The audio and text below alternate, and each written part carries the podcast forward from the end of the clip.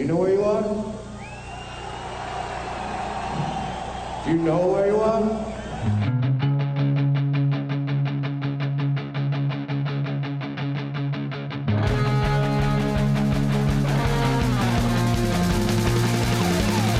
This is Appetite for Distortion.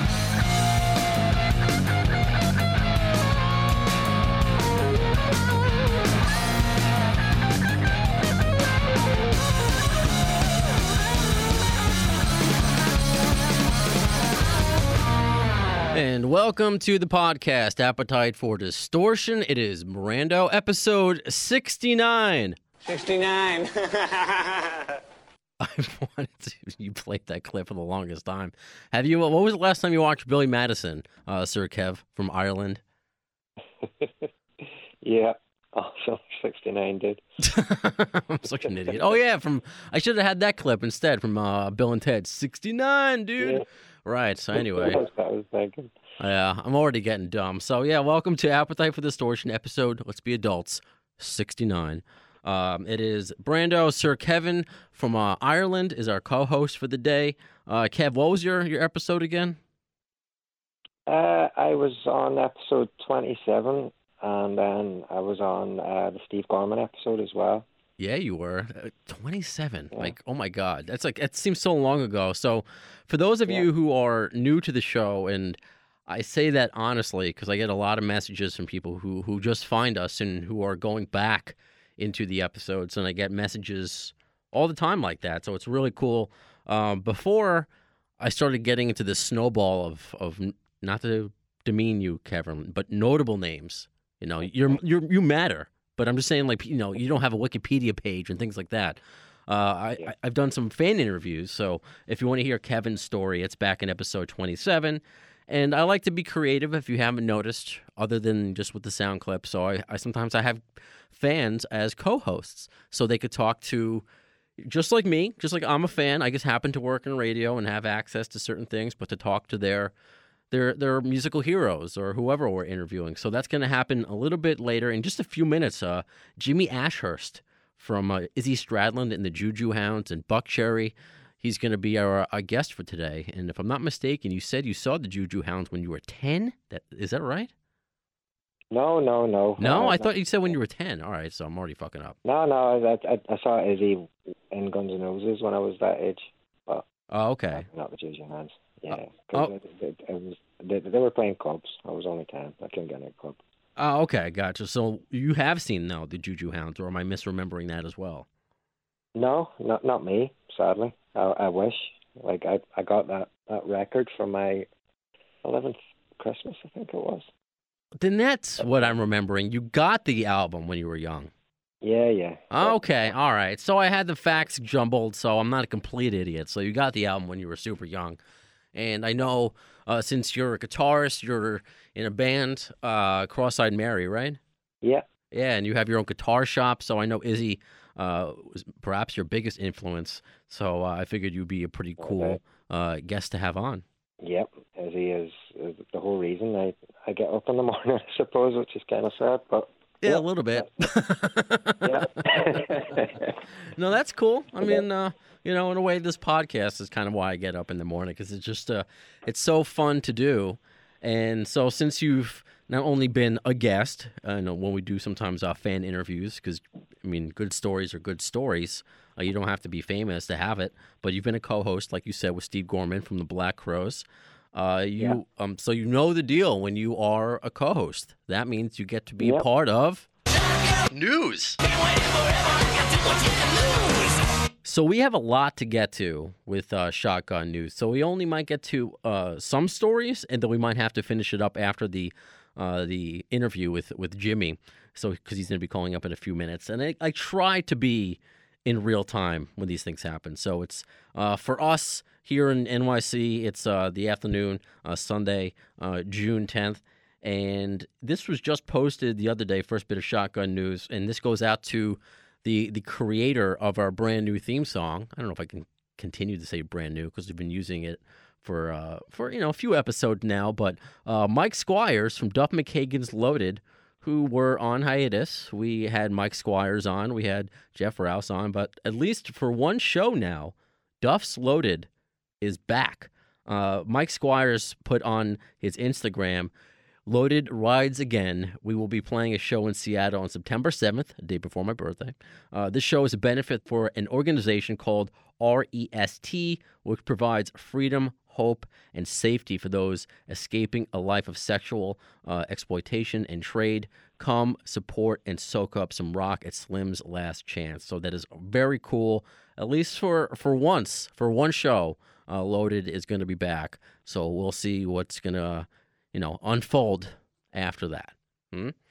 Uh, next bit of shotgun news. Um, I got to thank our, our friends at Alternative Nation, uh, who usually, uh, not usually, they always put us uh, our podcast up and make, uh, you know, interviews. Uh, excuse me, transcribe our interviews that we do. So the, in the second article that they put up with Alan Niven, if that was a few episodes ago now, but you know, sometimes you have to let these interviews breathe.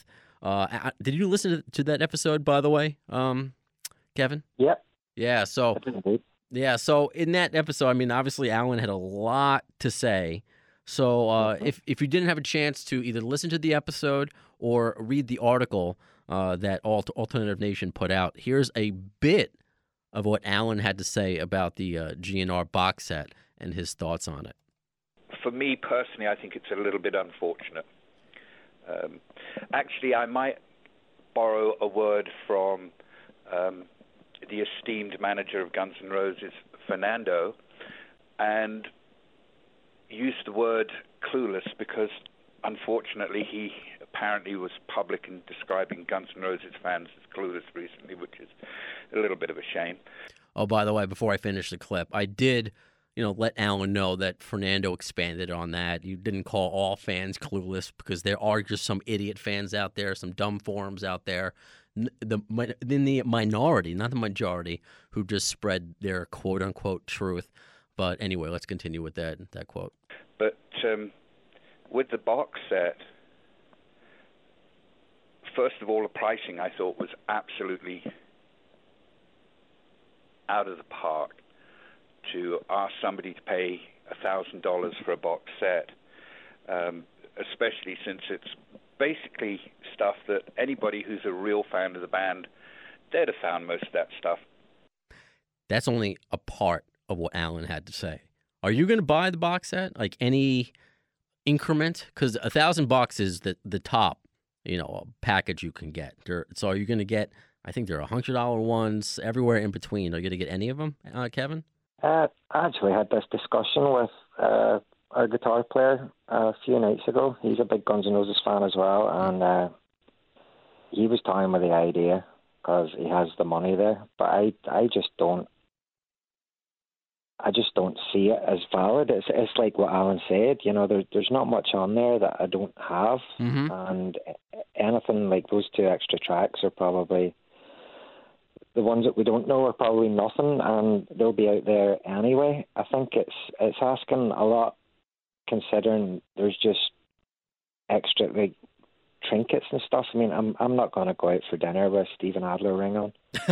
You know, it's it's it's not going to happen. You know, and Mhm. I've got you know I've I've got an ori- original life like a suicide and things that I'm really proud to have, and I'm proud to have a very, very extensive GNR collection. You know, uh, the band and then all the side projects as well. But I mean, in terms of, I just a thousand, a thousand quid is is not something I'm I'm prepared. That's you know, I I could buy a new guitar with that, and there's there's a million things you can do with a thousand quid. I just don't think it's worth it at all to be honest. And also heard uh, Steven Adler was saying that the book that comes with it, mm-hmm. apparent, apparently there's very, very few pictures of Steven and Izzy. Hmm. I just heard heard that yesterday. Oh wow. Okay, I did not hear that.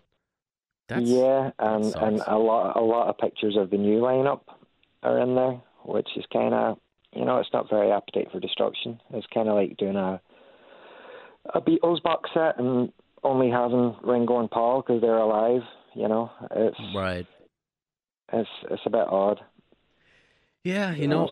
You're right, and I, you know, I've expressed my views on, on the box set, especially on the interview with Alan Niven, and and you know, just to kind of very shortly recap as we wait for Jimmy to call up any moment. Uh, you know, other than I think New Work Tune, and there was another one other track I've never heard of. It just I just Yeah. don't have the money for it. I mean, everything looks r- really cool, but as far as people like we've had on the show, in addition to you, like Remco or Tim Tricoli, who I still have to think of Spicoli from Fast Times at Ridgemont High to pronounce his last name, have just these extensive collections. And even Tim spoke about this was the episode with uh, Constantine Amaryllis that you know he actually donated to the box set. So there are so many diehard fans out there that have you know their their own box sets in, in a matter of speaking. So it, it is a lot to say, uh, a, a lot a lot to ask for, but uh, in, now what you're telling me though that just this is really unfortunate as far as if there really if that there is truth to that. Um, you know, if there aren't as many pictures of Izzy and Steven in there, you know, that's just why. You know, if they're apparently still on good terms with Izzy, even Fernando um, recently commented, you know, this was after that whole clueless thing when he elaborated and explained that. And when somebody asked about Izzy on mygnrforum.com, he's like, you know, I love Izzy, but I'm not going to comment on him. on my, my dear friend Izzy. I'm paraphrasing. So there's still a good relationship there.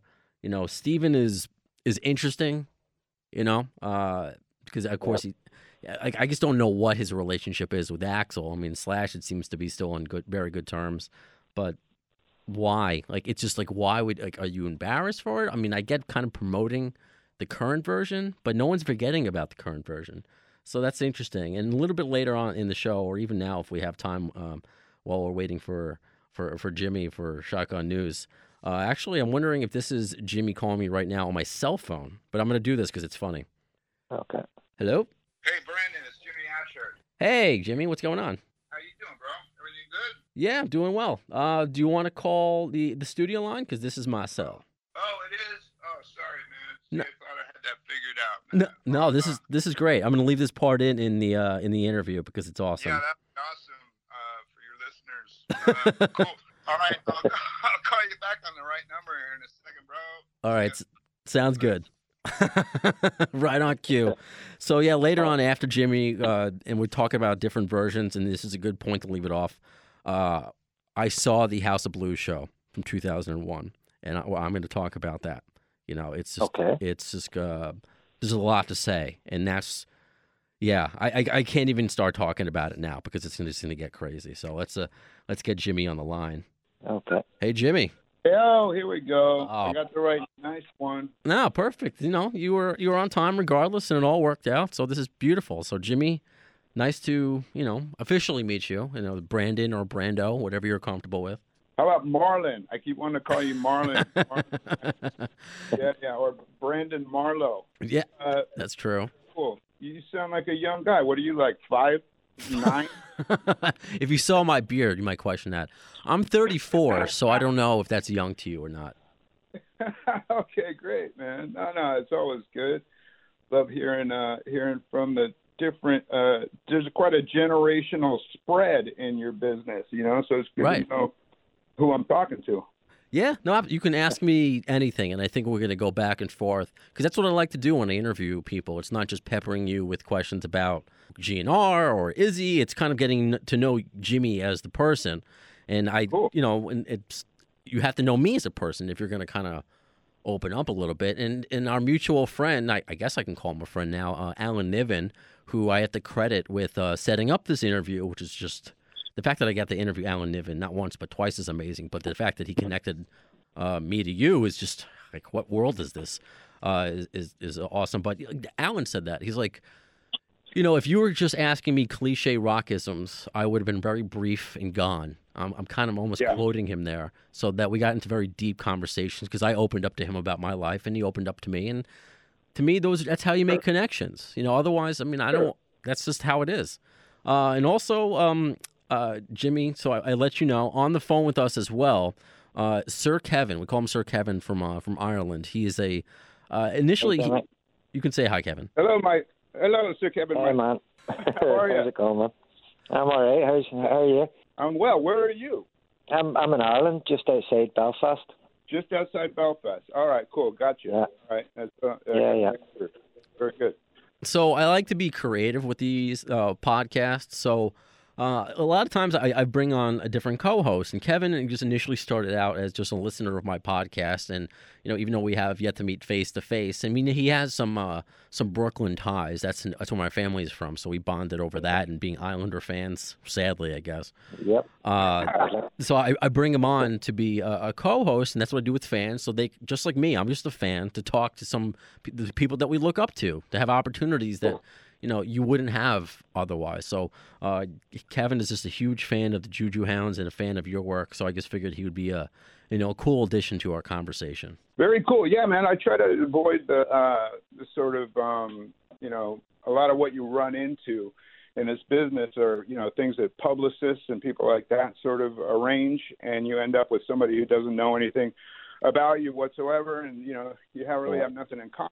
And they they're sort of given like three questions, you know, to ask, and so you you find yourself in this loop of answering the same shit over and over, and uh, you know, and it's uh, and you know they don't want to be there, you know, they don't really give a shit. They're just you know hitting a deadline or whatever, and so it, it's it's a bummer for everybody, including including the reader or the listener. You know, it's like um, you know, you know, they really don't get don't give a shit. So you kind of tend to not give a shit in return you hit the nail on the head, and I do want to uh, preface everything with because I know you did a recent uh, lengthy interview with uh, GNR Central, and just so you know, they they do they do their research. They I, I credit them probably being even bigger GNR nerds than I am. I'm kind of just more of the conversational.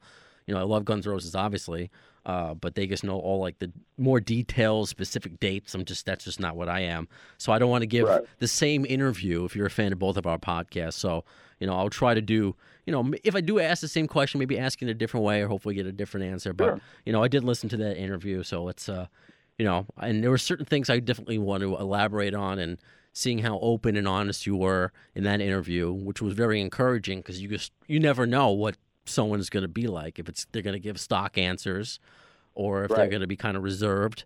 Uh, like when I had Tommy Stinson on, he was great, but I don't know, I was a little hesitant with certain questions. I didn't know how open he was going to be. So you never well, know. Yeah, I mean, Tommy also was probably in a situation where, you know, you kind of have to, um, you know, there's a certain sense of what is you know what are what is appropriate to respond to and, right. and questions that aren't or you know limit your responses or whatever since you're beholden to you know the situation you're in. I'm sort of free from all of that, you know, at the moment, and so um, you know, fire away. I don't really give a shit. No. at this point, you know, I mean, there's you know, there's no reason to do these uh, unless you're uh, going to speak honestly, you know. Right on. Yeah, no, it's same thing for me. That's how I am. 15 years in radio. I'm just like, what am I doing? What kind of interviews do I want to do? I would never have these opportunities to do it on FM because FM radio has become very boring and restricted.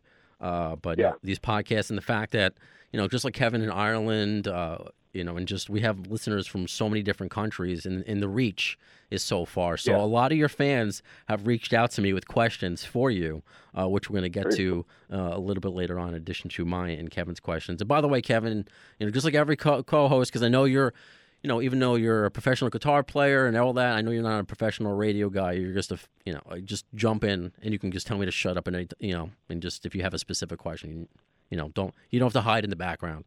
So I, I one of the first questions, and I wanted to kind of see if there was an update on that. Uh, that GNR Central asked you because you said you're in. You kind of just alluded to it just now. You, are you a free agent right now? Like, what are you doing at, at the moment?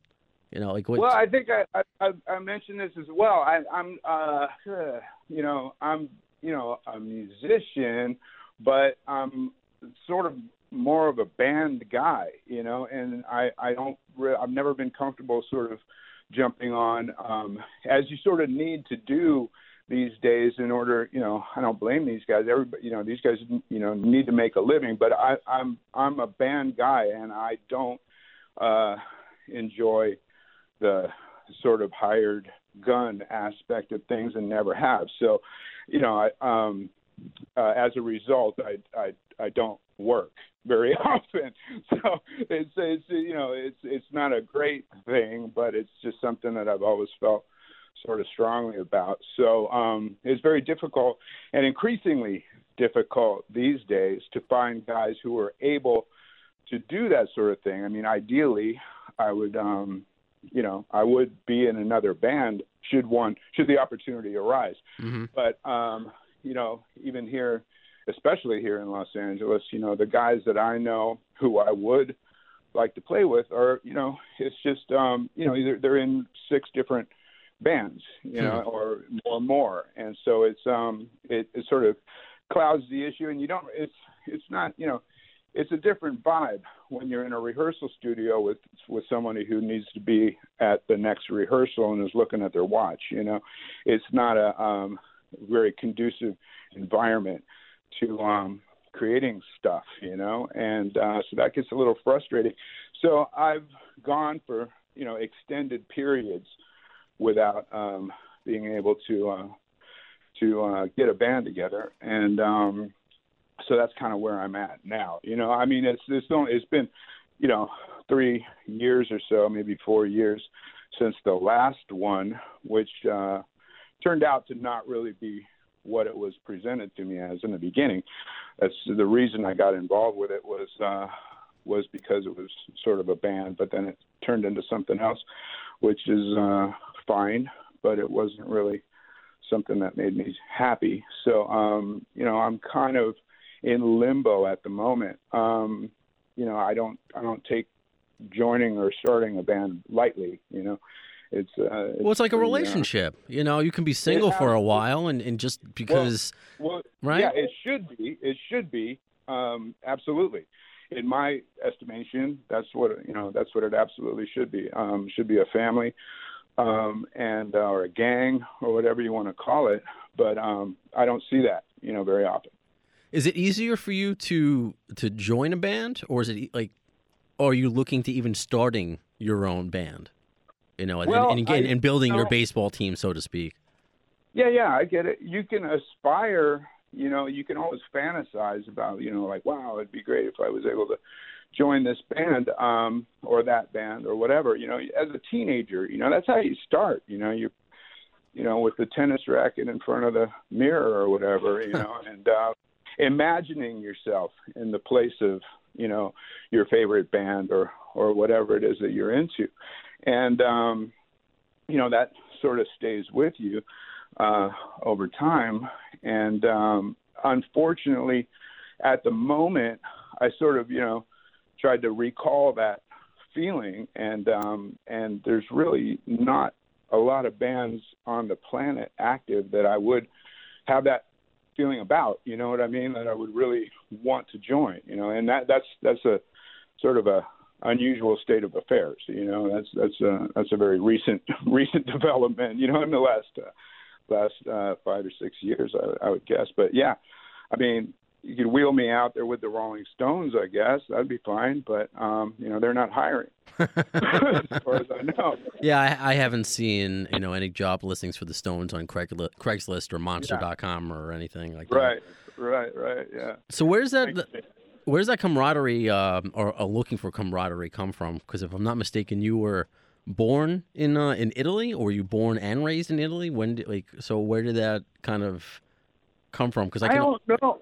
I mean, that's just the way it happened. Um, you know, the first band I was, the first band, several bands I was in were, um, that's sort of how it went back then. Um, you know, there weren't, I didn't know a lot of guys who were touring, you know, high for hire musicians. In fact, I don't, I don't, I don't think I knew any.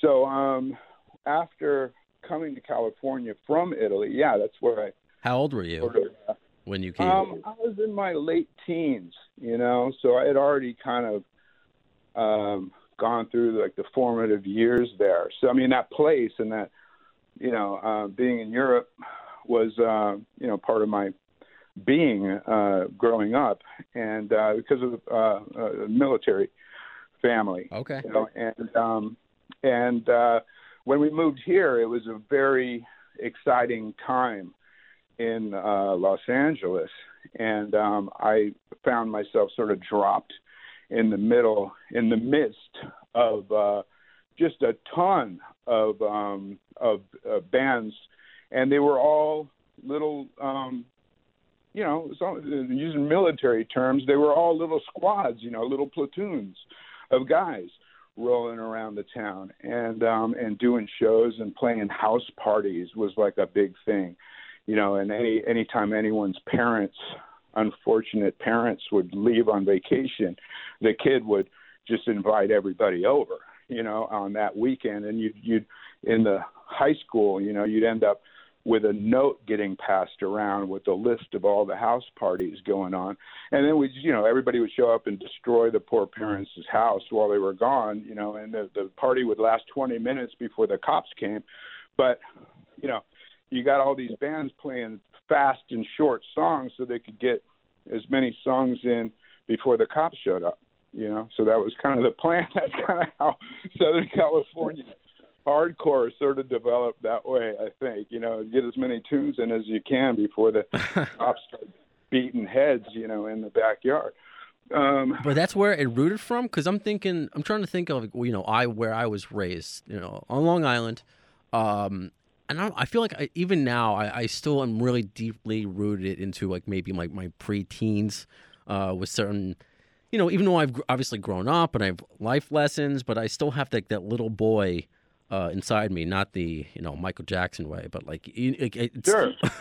but I still kind of like I think about like how I developed as a person. So there wasn't the the little Italian Jimmy that uh, uh, like what were you strumming your your tennis racket to? That like, there was nothing that developed from that time period that you still carry with yeah. today. Okay. No, absolutely, absolutely. That's where I mean I wasn't a player back then. I mean, I was an I was a fan. I was uh, I was an admirer of. Uh, what were you exposed to? This is why like I love having people like like Kevin on, or when I had uh, right. Ray from the UK on. I've spoken to fans from Croatia. I mean, all different parts of the world, and and what they were, what bands they were exposed to versus what I was exposed to, not only just here in America, but here in New York. So, what were you exposed right. to in Italy? Well, I was just going over this earlier with a friend of mine, and um, that's uh, interesting. But um, in Italy, we didn't have access to a lot of, um, you know, we didn't have a lot of entertainment options. There really was no television during the daytimes. Um, they were just sort of getting it together hmm. TV wise. And so um, TV would be like sort of broadcast in the evenings from like five in the evening to maybe 10 o'clock at night or something, and then would just sign off, right? And um, so you like so you, really like there was not 24 hour TV at the time. No, sir. Wow. Okay. No, nothing, nothing like that. And um, you know, and so TV was just sort of so it was still a little bit of uh, radio, and the radio I would get. I mean, I I grew up speaking sort of both languages, so I could understand what was going on on television. But then radio wise, I would find, um, you know. Uh, Armed Forces Network, hmm. and uh, that was the military um, radio station that was uh, broadcast to all the military bases and personnel in Europe at the time. And um, and so I would get news. You know, I, on Saturday nights you'd get like Wolfman Jack and like Charlie mm-hmm. Tuna doing the American Top 40. So I knew about that, but uh, it wasn't until I saw like a news item on the on the Italian news where they had done a piece on uh, on London and uh, a burgeoning uh, music sort of a revolution that was happening in England at the time, and they were showing footage of the Sex Pistols and the Clash and the Damned, and I think cool. uh, that was the first moment that um, I just became enthralled by that, and it was just a brief little little thing, you know, little mention.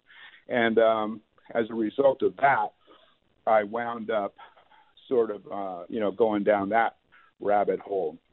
And uh, so those were my earliest influences. And also, when I got my parents got me an electric guitar, I had a, a much older relative who um, gifted me for that same Christmas a couple of uh, music song books, you know, which I still can't read. I, I don't know how to fucking read music, but um, to this day, you know, you'd think I'd have learned. God gave me the books, but you're not the only one. When I interviewed uh, Johnny Right. Kelly from Type O Negative, he said the same thing. yeah, and there's not a lot of us to do. Yeah, it's weird. You'd think we'd have figured it out by now, but um, uh, these guys, I mean, these books were uh, one of them was a Rod Stewart book, and one of them was a Faces book, and one was a Elton John um, Honky Chateau or Goodbye Yellow Brick Road. I think it was Honky Chateau. So I mean, those were the, and only years later did I really discover the Faces. You know, it's sort of a lot of guys in my age group sort of started with rock and roll, and then when underground and punk rock sort of hit, they they cut their hair off, you know, and started pegging their jeans or whatever and doing that. But um I kind of went backwards, you know. I started with that um what was happening in in in in the UK in the late 70s and then uh you know, and then it just all tied in with once I was, you know, moved here to Los Angeles, that um, sort of continued on. And so I was um, I was around here during the Southern California version of that. You know, Okay. like um, they sort of took that and uh, and ran with it. And and around that time is when, you know, I started, you know, hanging around all those bands. You know, and so you know. You got all these guys, you know. You got the Adolescents, you got, um, you know, Black Flag, Circle Jerks. You know, everybody knows all that, all that stuff that was going on. You know, TSOL, the Vandals. I mean, these were all bands that were doing these house parties, as I mentioned, Hmm. and uh, playing Circle wherever. Jerks house party. My God, which is such a weird Oh, yeah. sentence. It's such a weird sentence if you don't know who the Circle Jerks are. Right, right, right. But you know, and then somewhere in that mix, I started to, uh, you know, become a little bit like, I don't know. They it seemed like they took the songs. I mean, what I liked about the British version was they were songs. You know, they were. I mean, uh, and and the New York scene. You know, the Ramones and the you know the Velvet Underground. It was it's all underground stuff, you know. Mhm. But going back, you know, to the '60s punk rock and you know the '70s punk rock, you know, and all that with the Dolls and all that sort of stuff, and the Ramones. Those are all songs, you know. They're song related and Mhm. melodies. They're very melodic. And if you listen to you know, God Save the Queen or something, it's a slow tempo. It's not like you know, ass, you know, uh, you know, neck breaking speed or anything like that. But whereas the Southern California version took that and took it to a much more hardcore, and I started to see, you know, a lot more violence at the shows, and the shows Hmm. sort of became more about the violence than the than the the band. Oh, know? wow. So um, so would you say it was a, a culture shock? Because for me, again, growing up, you know, moving from Nassau County to Suffolk County when in, in high school, that was a culture shock. So I can't imagine going from, from Italy to L.A. What kind of, or or, Oh, yeah. or did you feel like you belonged? Maybe you know, like well, No, no, oh no. Um, we were. I was. My family moved sort of out to the suburbs, so I was caught between the city, you know, Los Angeles, and the suburban sort of Orange County thing, where a lot of those bands and clubs, you know, were as well. And um, and you're absolutely right. When I did land, I was absolutely suffering from a massive culture shock, which then led me to sort of seek out you know, like-minded people.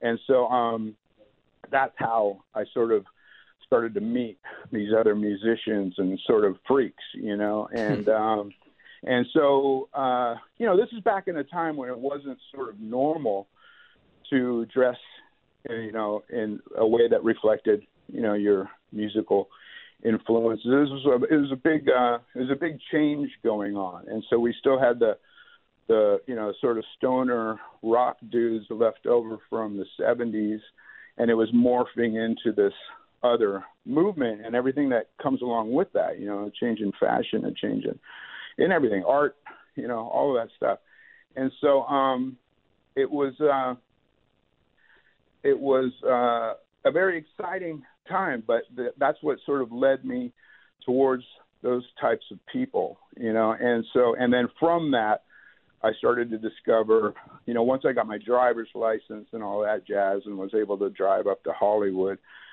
um, I started to kind of branch out because you know, then I knew I was in the right group, but I just needed to find, you know, the right handful of guys. And uh, just, you know, right around that time, um, started bumping into bands that were taking the melodic aspects of, you know, um, earlier music and combining that with uh, underground punk rock and all of that stuff. Um, you know, this was a time when, you know, we weren't punk rockers weren't allowed in Disneyland. You know, um, we'd have to like we were banished. If you showed up at Disneyland, they wouldn't let you in. Right? It's it's so, amazing that that used to be a time, and then now, of course, we have like punk rock uh, stores and malls, like you know, Hot Topic, and now Well, they got a friggin' yeah, they got like they have punk gigs that you know I played. The House of Blues Anaheim is friggin' in Disneyland, and I'm down there, you know, watching Charlie playing with Social Distortion. I'm like, you guys gonna let me in this time? You know, it's like, you know, it's just crazy. So, um, but that's you know, that's just how it goes. You know, it takes a long time for people to sort of for, you know, the mainstream to sort of catch up with uh, what was going on, which is um, sort of a, a groundswell populist sort of a movement, you know, that was happening. Um, but yeah, they thought we were offensive uh, or subversive was the, the word they used um, in the thing. You know, if we we're subversive, yeah, that was the wording they used for if you if you look in a subversive in any way, which is you know reminiscent of uh, a lot of really bad times in history. If we want to go back, you know, but uh, yeah, that that shit was uh, that shit was crazy. We'd hop the fence though anyway. well, that's the punk rock thing to do, man. Yes, sir. Absolutely. Um, like uh, so, so I can bring Kevin in. Kevin, when did you bring like first pick up a guitar? Because I want to relate it to to Jimmy, and I kind of want to know, you know, what the reason behind it. So, Kevin, when was the first time? I forget. Forgive me if I asked you before when I interviewed you. Uh, I was 11 years old, um, and uh, my uncle, my uncle was a guitar player. My uncle got me my first guitar, and just through the records, like listening to Guns, Juju Hounds, I started to to go back and listen to the Faces and the Stones because those were records we had in the house, and I've been playing guitar since. Oh man, that's so great. That makes me so happy. That's, that's kind of like what that record was for, you know. So that's good. Yeah. That, that makes me very happy to hear all these uh, all this time later, man. Good good deal. That's that, that's what got me going, and yeah, I've, I've been a guitarist since, and it's that's what I do, and it's yeah, that that that, that record was a, a heavy influence, but yeah, I was 11 years old. So, Kevin, did you? Very cool. So, I know, uh, and and obviously, I'll bring it back to uh, to Jimmy, obviously. But uh, Kevin, did you did your parents buy? Did you ask for it, or your parents just saw you, you know, listening to music? You're like, you know, what, let's let's get you into, let's you know, encourage this kid. I I I asked for it. Um, my uncle already played guitar. I just moved to Ireland from Scotland, where I grew up, and he came over to visit. And I said, uh, you know, uh, do you have any old guitars or anything like that? He bought me this old beat up '60s electric, and he taught me a couple of Strangler songs and a couple of T-Rex songs, and that's that's how I got going. Okay, so then Jimmy, when you said your parents got it for you, did they ask you? I mean, did you ask them, or they they just saw that like we want to encourage him? nah, man, I begged for that shit. I was like, yeah, nah, man. I was like trying to weasel that one any way I possibly could. And then, uh oddly though, I never really. I mean, I think they made they got me some couple guitar lessons with some like old Italian lady who wanted to like teach me like um you know uh operas and stuff you know? And i'm just like what? You know i'm like 10 years old or whatever. I'm like this is not what i signed up for at all. And um so i kind of i ju- i got it in my head where i already thought i was you know it was too late for me to be a musician. And um because i had it in my mind that in order to you know if you're like want to be like a Jimmy Page or something, you got to study this stuff from like five years old. You got to learn how to read music, all that kind of jazz. Mm-hmm. And then this Italian lady, I'm like, man, well, maybe you got to learn all this stuff too. And that didn't interest me whatsoever. And so even after I got the guitar, I mean, I didn't, I, I wasn't in any way uh, thinking that that's something I could do. So when we moved to LA and I saw all of this uh, scene happening around me, and um, it actually took a trip back. This is a, uh, could be a long story. I'll try to condense it as Okay. much as I can. But I went back to Europe um, the summer of uh, my senior year in high school, right when I was about to start that, and uh, and I went back to Italy, and um, again I was so enamored by this uh, scene going on in in England, and I had shown up at um, uh, uh, uh, when the Damned played the Whisky a Go Go. So I was 17, I believe, and um, so I showed up there, and that was like uh, by myself. You know, I drove myself up to Hollywood and went to the gig, and then I was so like, you know, I don't know if I'd seen a lot of shows at that point, but I was just so enthralled by what was going on. I decided I had to get backstage, and so I, you know, I kind of weaseled my way around, and then I told the bouncer he wouldn't let me in, and I'm like, plus I was underage, and so I'm like, look, man, I told him I was a reporter for this like underground magazine at hmm. the time called Flip Flipside magazine, and uh, so I said I'm a reporter for Flipside, man, and he still wouldn't let me in, and he's you know, probably about to want to beat my ass. And then I started crying because I wanted to get in bad. Oh. And so he finally let me in because I cried. and, uh, and he let me in. And, uh, uh, which probably wouldn't happen today. But I ended up in this, you know, smoke-filled room with a lot of, you know, English guys, you know, sitting on chairs with girls on their laps and stuff, and drinking beers and, you know, smoking whatever. And I was like, what? This is insane. And so I was just kind of hiding in the corner. And um, one of the guys, Captain Sensible, I think, at one point, when I once I thought I was in the clear, he you know came in the room and like, all right, and you know who's the guy, you know, who's doing the interview. I'm like, oh shit, you know. So, um, oh, that's me. And uh, so he goes, well, go over there and talk to Rat, and he'll tell you, you know, we'll do it back at the hotel. I'm like, what? So Rat, anyway, long story short, I ended up having to do was forced into doing this interview, which I got on. uh like I recorded on this little cassette player that Captain Sensible had in his room. And it turned out, uh, you know, I asked him all these questions, and he turned out that he was really pleased with the interview because I, I knew a lot about the band. Again, you know, going back to what we were opening up with there. And, uh, you know, as I was asking about specific songs and albums and all that. And then, so he was like, well, that's the best interview I've done in a long time. I was pretty, I was pretty happy with it. But um, at the end of the interview, I asked him. This is again before the internet, so we couldn't really, we didn't have any way to obtain stuff from the UK here. You know, there were a few import record shops, but there were very few scattered around. You had to really seek them out to get imported records from from from Europe or anywhere else in the world, and uh, and they were pretty expensive. And so, and zero merch. You couldn't get your hand on a T-shirt or anything. So I happened to ask him at the end of the thing I was like, hey, you know, is there any place like could an address or something? So he goes, yeah, here you go, and he said it on the tape. So um, flash to six months after this, and I find myself uh, on a trip back to Europe. All I had was this address, and I ended up hitchhiking from Naples, Italy, which is down at the bottom of the boot, like south of Rome, and I hitchhiked to London from there, which uh, was a trip that took me, wow. I think, two or three months. Wow. And and you know that was fraught with all kinds of uh, you know stories involved in that. So and this is why, and I'm literally just getting uh, still questions for you on my phone right now, and so many of them are, when is your oh, autobiography cool. going to come out? So this is just at the right. beginning of your story about you know oh, hitchhiking. Oh, yeah, yeah. So sorry, I was just that's yeah. just thinking about it. It's funny.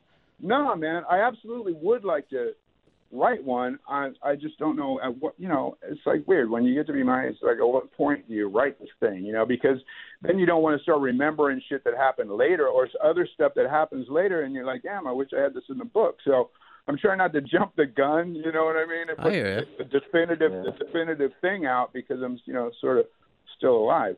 But anyway, sure. uh, right? but uh, but uh, so this anyway, I end up getting to London, and then a, ser- a series of incredible coincidences lead me to this address. And uh, long story short, I finally get in touch with uh, with Rat uh, Scabies, the drummer for the Damned, and uh, and he saw that I. I mean, at this point, I have no money and and nothing, just a bag, and you know, I look probably like I just gotten out of the war, and um, so he uh, sympathized and said, "All right, well, you can come stay with me for a couple of days," and um, and uh, I did. And then once I was there, we sort of uh, developed you know, a bit of a relationship and a rapport. and um, and he allowed me to stay much much longer. And he was actually the guy sitting around his apartment and seeing what he did every day, like sort of on a day to day basis. That lifestyle became, you know, very. He was, you know, in the middle of uh, mixing an album. And so it was my first time in a recording studio because he'd take me along and all of that stuff. So I was just amazed. And at one point, um, which to me is sort of the essence, boils down to the essence of uh, what that sort of punk rock ethos was all about. Because I was, you know, he saw me eyeballing these guitars and stuff he had hanging on the wall, and he's like, "Why don't you just pick one up and play it?" And that just blew me away. You know, I I I I, I didn't think that that was possible. You know, um, at this point, I thought I was too old you know but um but he was like no no you're not you know you can do it if we can do it you can do it mm-hmm. and so that was sort of uh you know a very sort of fortuitous moment in my uh in my life you know i came back from there um believing that i could do it and uh mm-hmm. i did mm-hmm. it so was he the uh, the drummer for the Damned was do you think that was like your first big contact when you moved to to la um, well, he was in London. So London. I'm sorry, your first big contact overall. Yeah, I mean, the first time I met, you know, a guy who I'd only seen on the back of albums before, you know, and um, and a guy that I was, you know, I was just blown away by, and uh, and and to have him um, be encouraging was uh, was a game changer, you know, uh, for me. And so um, I think when I came back from that trip I had, uh, you know, while I was there, you know, he, he had a lot of uh, guitars and basses hanging on the wall, and I I picked up the bass because I just thought it was, uh, you know, it had fewer strings, so it would probably be the easier one to learn. and uh, but he would, uh, you know, sort of press me to like learn a song, and then and this was also at a time when the, the scene was uh, still pretty uh, lively in London. So these guys would actually come through you know, on the house, uh, come through his house. So he, I would learn a, a song, and the next day, you know, one of the guys who wrote the song would come walking in the door, and Rat would make me play it for him.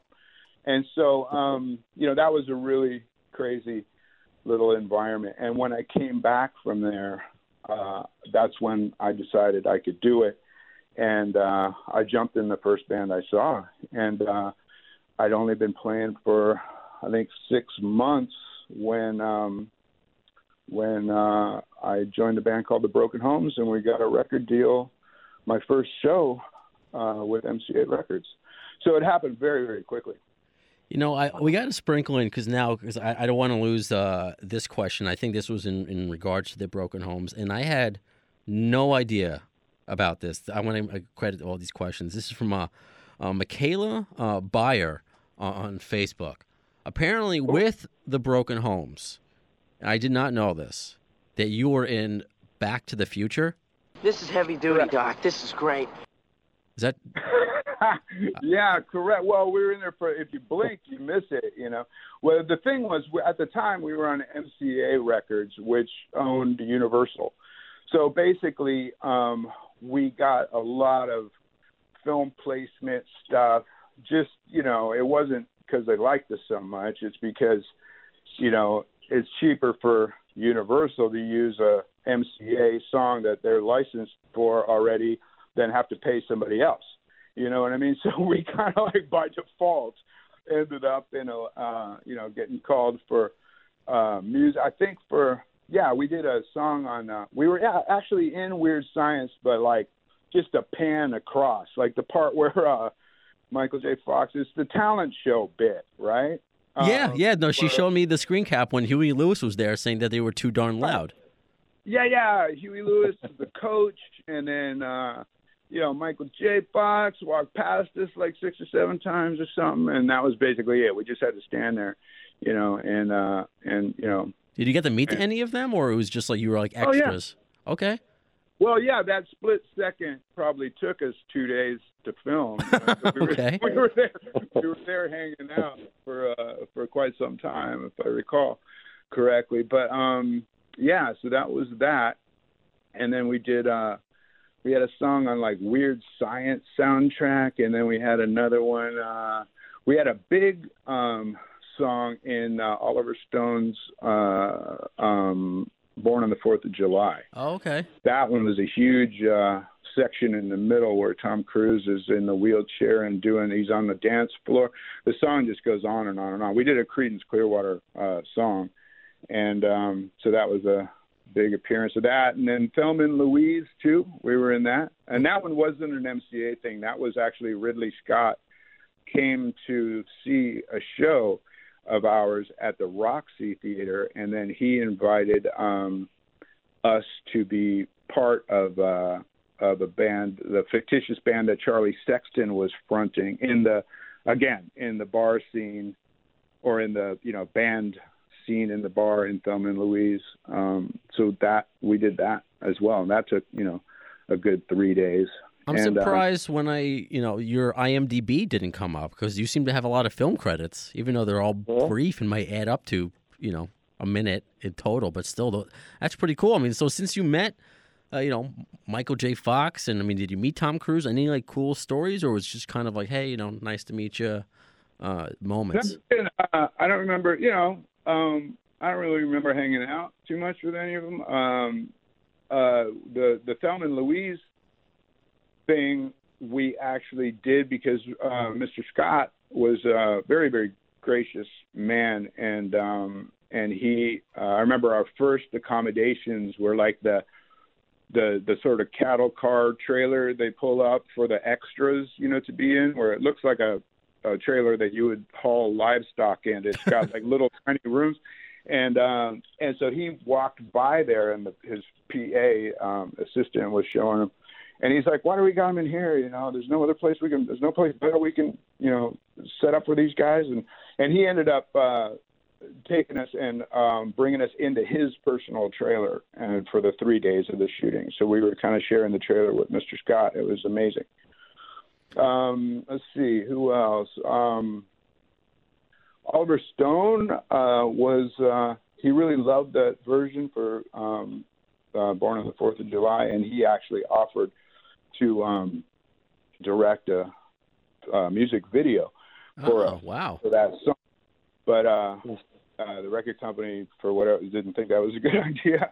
I guess I don't know, man. Wow, that's a pretty dumb decision. Yeah, I don't want Oliver Stone, this one of the most acclaimed directors of all time, directing my, uh, our music video. Get the Yeah, no, we don't need that. Doesn't fit in. okay, that, ma- that makes Yeah. sense. Wow, okay. no, but I mean, you know, man, you got to take these IMDb things with a little grain of salt. You know? Well, no, I, I'm being, uh, you know, I'm, I'm being silly with, uh, with that, of course. But then, you know, I'm wondering because you said Broken Homes was kind of like your, your first band, right? Like your first real band. So, h- Yeah. how did that feel when you're getting involved in in all these movies with notable actors? I mean, did you think that that would last forever? Like, oh my God, I I, I made it. I'm in all these, you know, major block. But You're not. It's not even like you're in these. You know, uh, independent films, which is great. A lot of independent, great independent actors and, and directors out there. But you're in these major motion motion pictures with your first real band. You must have thought you made it, Right. no? Well, there wasn't that. It was more the signing to the major label because at that time, I mean, this is this is Hollywood. You know, you can walk down the street and be in a movie. You know, it's really True. not not not a big deal. You know, and and the part it wasn't like we were in there. You know, like you know Laurence Olivier or nothing.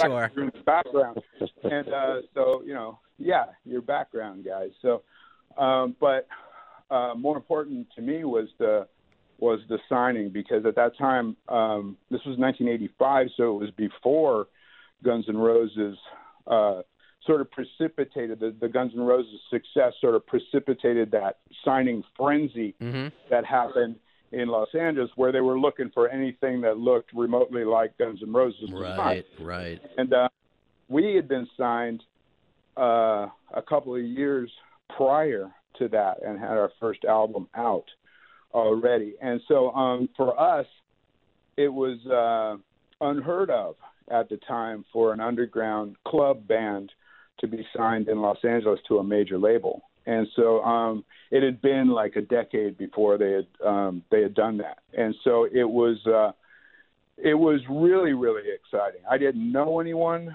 who was on a major label at the time. Um, you know, uh, and then the first couple of shows we did where they were like MCA recording artists, you know, it was like a big deal. And uh, so of course, yeah, man, I went home after signing those papers and was like, well, that was you know, that was easy. so, so we had it made, yeah, of course and then you know, and so I was going to UCLA at the time. You know, I was a a, a student, my like second year, I think. What was your major? And, uh, I I hadn't even gotten to that point. Oh, okay, wow, okay. And I was so general. I you know, it was like general education. You know, some right. bullshit, bullshit thing that you can get away with when you're in your first couple of years sure. or whatever. You have to declare one a little later but you know, and then I was like philosophy because there's like no real right or wrong answer. You know, I was like, I was that sneaky where I was like, well, it's just my opinion, you know. And, that's your philosophy. Yeah, that's it. Yeah, yeah, yeah. You can't really grade me on this, but uh, and uh, so, but that's right around the time our our first record came out, and I was trying to juggle, you know, going to clubs and then waking up and going to school, and it wasn't wasn't working. And um, and then they said, well, you now you got to go on tour, and they said we we booked you um, as support for Stevie Ray Vaughan and um, so that was it for me. You know, like I'm out. See you later, UCLA. And uh, jumped in a van and um, started doing that. You know. What did your your parents think? Did they like, were they over the moon for you? I mean, like that, again, you did you think that would last forever, or did you have any sort of, you know, I don't want to say humility because you, you seem like a very humble guy, but I'll use the example. Uh, our our last interview was with uh, Graham Whitford, uh, from Tyler Brand, uh, Bryant and the Shakedown. Of course, uh, Graham is the son of Brad from Aerosmith, so he can have this big ego, but he doesn't. So there was a show, I think, when he was opening up, uh, when they were opening up for AC/DC, and Tyler goes to Graham and says, you know, this could be the last time we do a big show like this. This could be it for us, you know. And and they're they've already had success at such a young age, early twenties. So, what was your thought in saying, I, I got to keep working hard? You know, uh, because this may not last forever, or like you said, this is easy. I mean, I'm, you know, I'm in these movies. I mean, yes, I know for a few seconds, but still, you're still a part of it. Uh, you, you got signed to a major la- label before the frenzy. So, what were you, what were you thinking that it would last forever, or no? Well, you know, I was thinking that for sure. My parents probably not. You know, I don't think my dad was too stoked about me leaving school uh, to do it. Um, but you know, as uh, as time went on, um, they sort of, you know, they softened to the idea and were very, very, very supportive. I mean, my mom was always an artist. My dad was a military; he was an army a colonel, so you know, it was a little bit more of a leap for him. Um, but my mom was always very, and then my my dad, you know, at, at, over time, you know, just uh, became incredibly supportive. So it was um it was great you know but yeah we didn't know really the ins and outs of the business very well. Uh, we were just thought that we were very fortunate to be there and uh, able to do these tours, and um, especially the tours because you know we learned so much from our elders. You know, the guys who were doing it professionally, and you know, uh, we didn't know anything about how to behave on a tour. You know, how your crew should be working. The, sure. The whole team, the logistics of getting around, all of that stuff. And so we learned a lot, you know, just on the spot. So I was just I was more consumed with that aspect of it than I was really projecting very far into the future. You know, I wasn't really thinking about that stuff. I gotcha. All right, so this is a, a question, and I'll sprinkle them in, and we'll get some more questions after. I just kind of do it when it comes up organically, since we're talking about the broken, uh, broken homes. Uh, Archtop on Twitter, she just asked this. Um, I feel like I'm live, but she just knows that we're interviewing you today. Uh, she she loves uh, Broken Homes, what she's been able to find on the internet. Uh, why do you think that you weren't able to find uh, mainstream success in that band? And this was before the Frenzy, like you said, the GNR Frenzy. I'm amazed that she's able to find anything on YouTube because most of our stuff gets deleted for some mysterious reason. Um, if you look at the Weird Science soundtrack, there's like there were ten bands on that on that record, and there are only nine of them listed. You know, with a with like a blank space. you know, on number 10. So I really don't know what goes on, man, with that kind of stuff. I don't know if it's a licensing thing. I know MCA probably owns all that stuff, and if they want to be dicks about it, they can delete it from the internet. But um, yeah, a lot of our stuff ends up uh, being taken down, you know. So um, Okay, that's um, weird. that's sort of a a, a shame. But um, I I I don't know why, but um, I just find it's just become you know funny.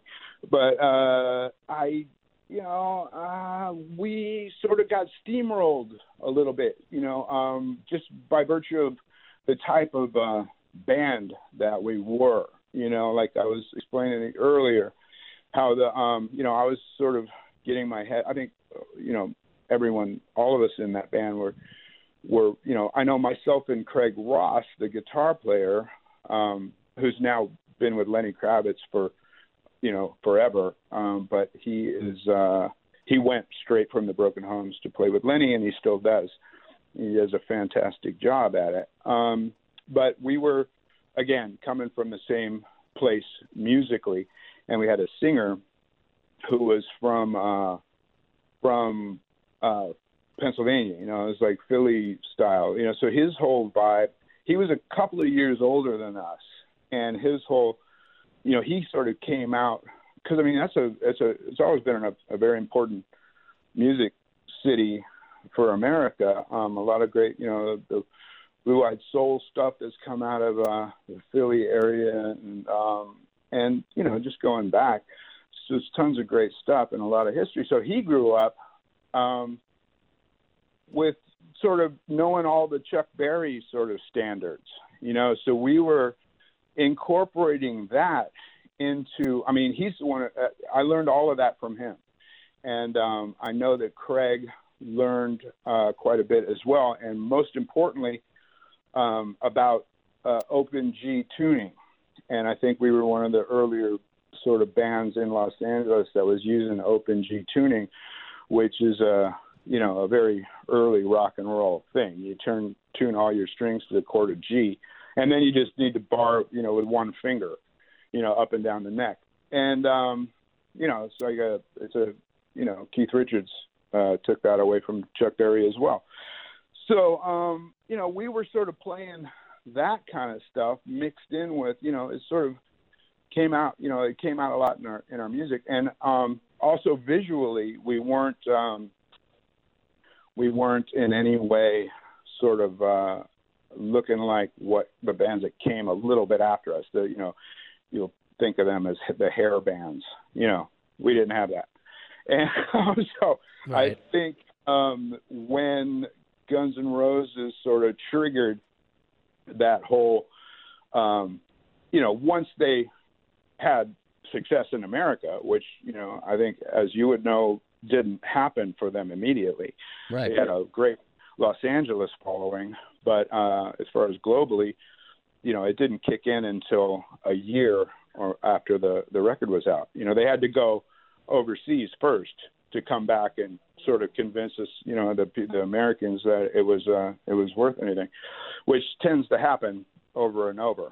But um, I got to give credit to uh, to Alan for for doing that, you know, and taking him over there and booking the UK gigs because I don't know what it is, man, but they get it, you know, they get it Mm. before people here do, and uh, and that seems to happen, and uh, I think a lot of American bands run into that same problem. But at the time, you know, we were sort of the kings of the LA club scene. In fact, um, GNR opened up for us several times early, early on Wow. and and that's how I came to know those guys, you know, and um, and all of that. And we became friends, and uh, we- you know, everybody in that little group of guys were, you know, I've said it before. You know, you just wake up at some girl's house, and there's, you know. Another dude sleeping on the floor in the corner, you know, whatever. You know, we just wake up in the same places a lot, you know. so, you know, it's a small town, man. You know, back then it's big to look at, but it's small to live in. So Yeah. that was that the uh, that was your introduction to to Izzy and to Alan when you start when they started opening up for you, or is there a time before that maybe you went to go see them, or I don't know. You met at a restaurant randomly. Like when was the first time you you met Izzy and and Alan? I don't and remember. I, I don't remember the first time. Um, I just, you know, Izzy and I just sort of gravitated. You know, like I like I said, everybody was, you know, you'd have a club on sort of every night of the week. I think it was like Tuesday was the only night, or you had to pick a day where you'd be like, okay, I'm going to take Tuesdays off, or else I'm going to fucking die. You know, um, but there was a club on every night, and so um, you see the, sort of the same people migrate from these, you know, different club nights, you know, and so um, we were always around these people, and so you were able to check out, you know, that brings me to another point, you know, um, there hasn't been a major shift in rock and roll music that um, hasn't been accompanied by a concurrent shift in fashion and in art and in every other expressive medium that you could think of at the same time you know? And so you could literally look at someone across the street and recognize that it was someone who was into the same stuff that you were. And so that's this group of people that was populating all these clubs you know and it grew and grew. And this holds true you know if you go back in history up until 15 years ago or so when it stopped you know um after los angeles it was seattle you know and so everybody was wearing pendleton shirts and fucking whatever you know um before like early 90s, the Black Crowes blew up out of Atlanta, and everybody, you know, started wearing flared jeans or whatever, mm-hmm. you know, and and and I haven't seen that happen. I don't I don't know why that made me think of that, but you know, um, we don't really have a legitimate movement um, in rock and roll music without in rock, in rock no i mean just i think if you want i use air quote music now i guess the only movement i see is adding a lil uh, L-I-L to the beginning of your name and getting face tattoos. I think that's like the new yeah, thing. Yeah, yeah, Which is yeah. sad. But anyway. Yeah. yeah. Rock needs something now. I, I don't know. So what did you and uh I guess Izzy bond over? You know, like what what, what was he like and uh at that time what were you guys uh you know, what was your friendship like? Did you ever foresee being in a band with him or just even jamming with him at the time or just like, hey, this is my friend Izzy in Guns N' Roses? No, I didn't foresee playing with him at all. I mean, I I, th- I figured, you know, he's he's got his band and um and I've got mine. And but we were we you know clearly bonded over um you know music. We had almost exactly the same influences, and um you know he had good shoes. I had good shoes. You know, so that was important. Um and I think also his uh his um he was always very globally minded. You know, he was interested in traveling to unusual places, and I didn't at the time. I didn't meet a lot of people here um, in this area or in the states in general. It seemed like people were sort of afraid of that, and still are.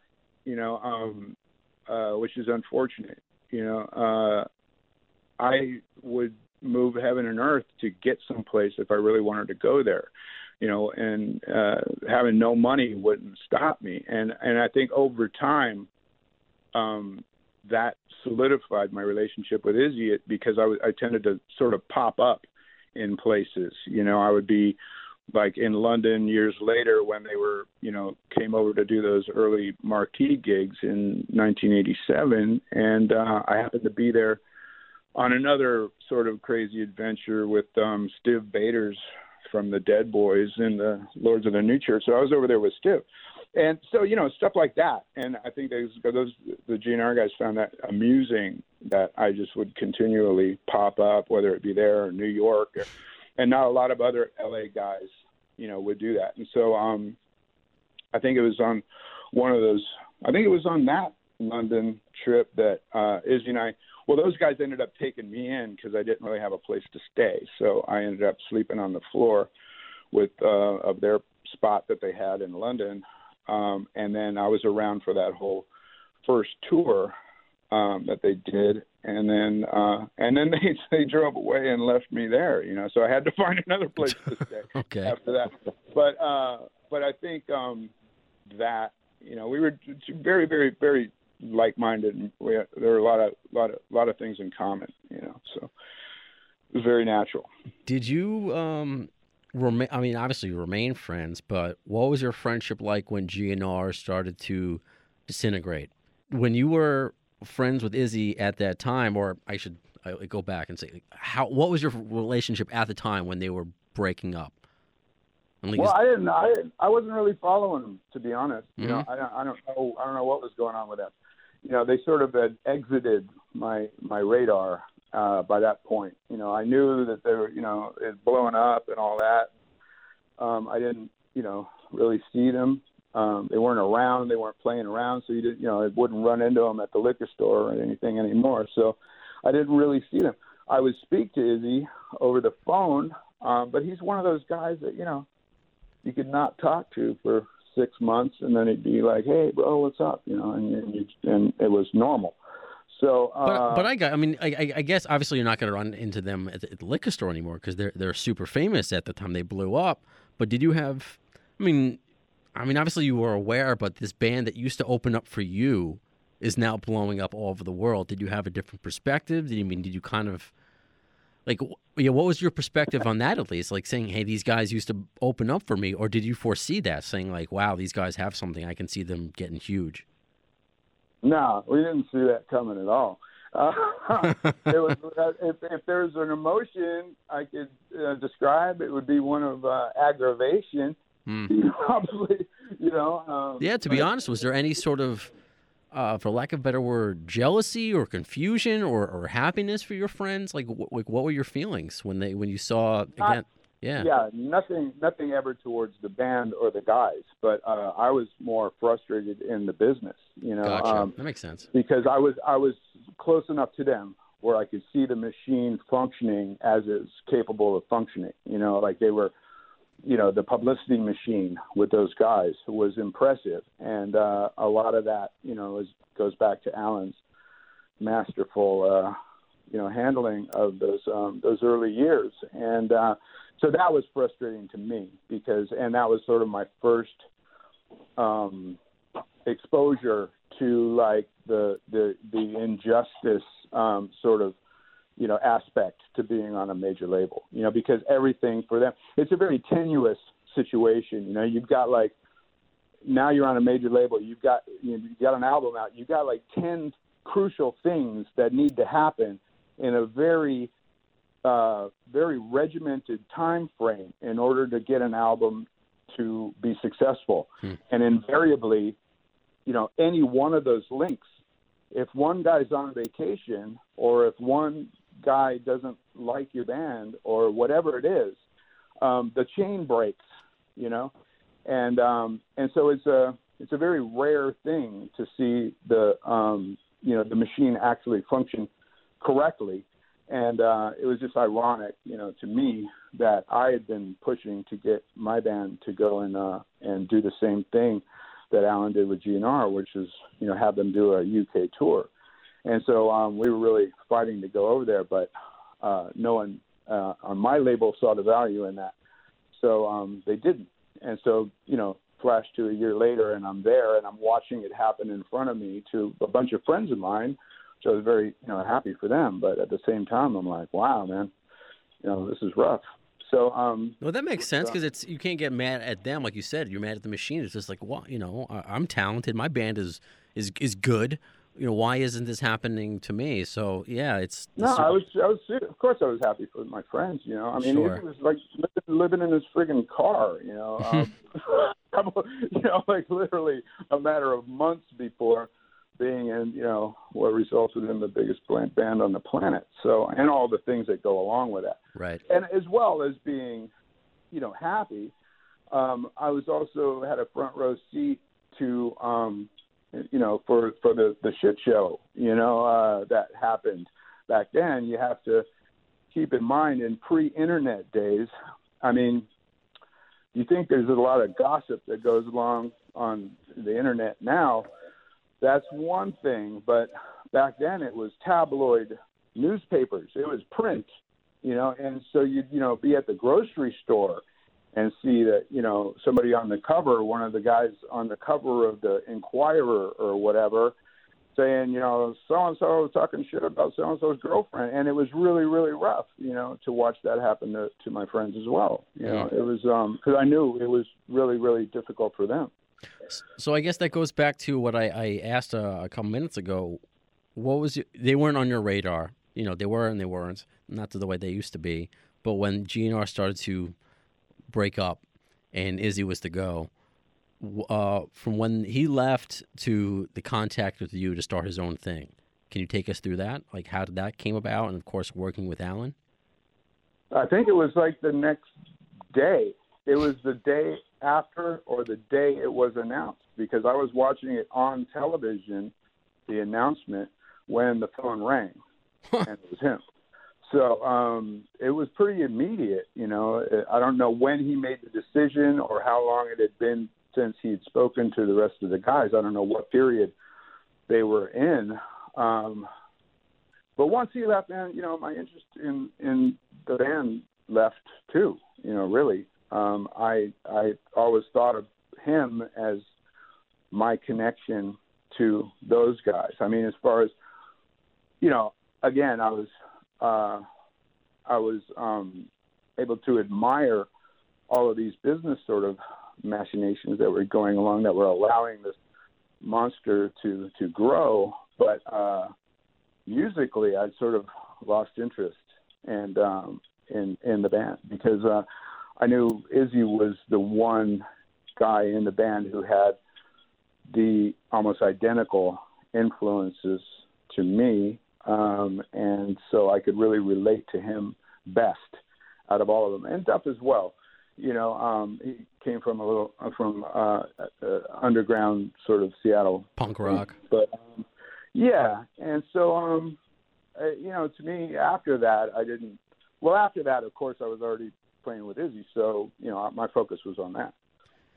Were you ex- like when did uh was Alan involved right away? Because you're you, you're ta- I can hear it, you know, and you still have obviously still have it. Uh, your admiration for Alan, and you guys are still are are friends, of course. Was Alan involved right away? And with that, uh, when you were saying like, hey, why can't my band and my management do what Alan is doing for GNR?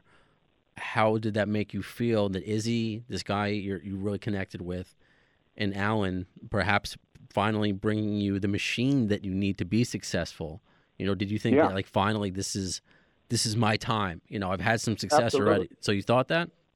Absolutely, I didn't have any idea of what we were going to do yet. I just knew that um, it was going to be fun and it was going to be good. I didn't even know if Izzy could sing. I'd never seen him sing, Hmm. you know, but I just, I just knew that he was going to be great, you know, at it. And it was just a, is you know, it's just a character thing, really. You know, I just, I, I knew, I, I, just thought of that recently that I never, it never even crossed my mind to be like, well, let's see how this guy can sing. You know, it never crossed my mind once. I was just, you know, fully knew that. And Alan, um, you know, is a, you know, he scared the shit out of me. You know, like early, early on. Uh, He early- scares me too, to be honest, but I love him to death. yeah, yeah. But uh, before the Juju Hounds, there was a trip that um, Izzy invited me on uh, after they did the. They opened up the um, the Rolling Stones at the Coliseum here. Uh, they did that huge show, and Izzy invited me down to that, and uh, we had a really great time. And you know, it was just incredible to see this happening, and my friend opening for the Stones, and it was like, wow, great.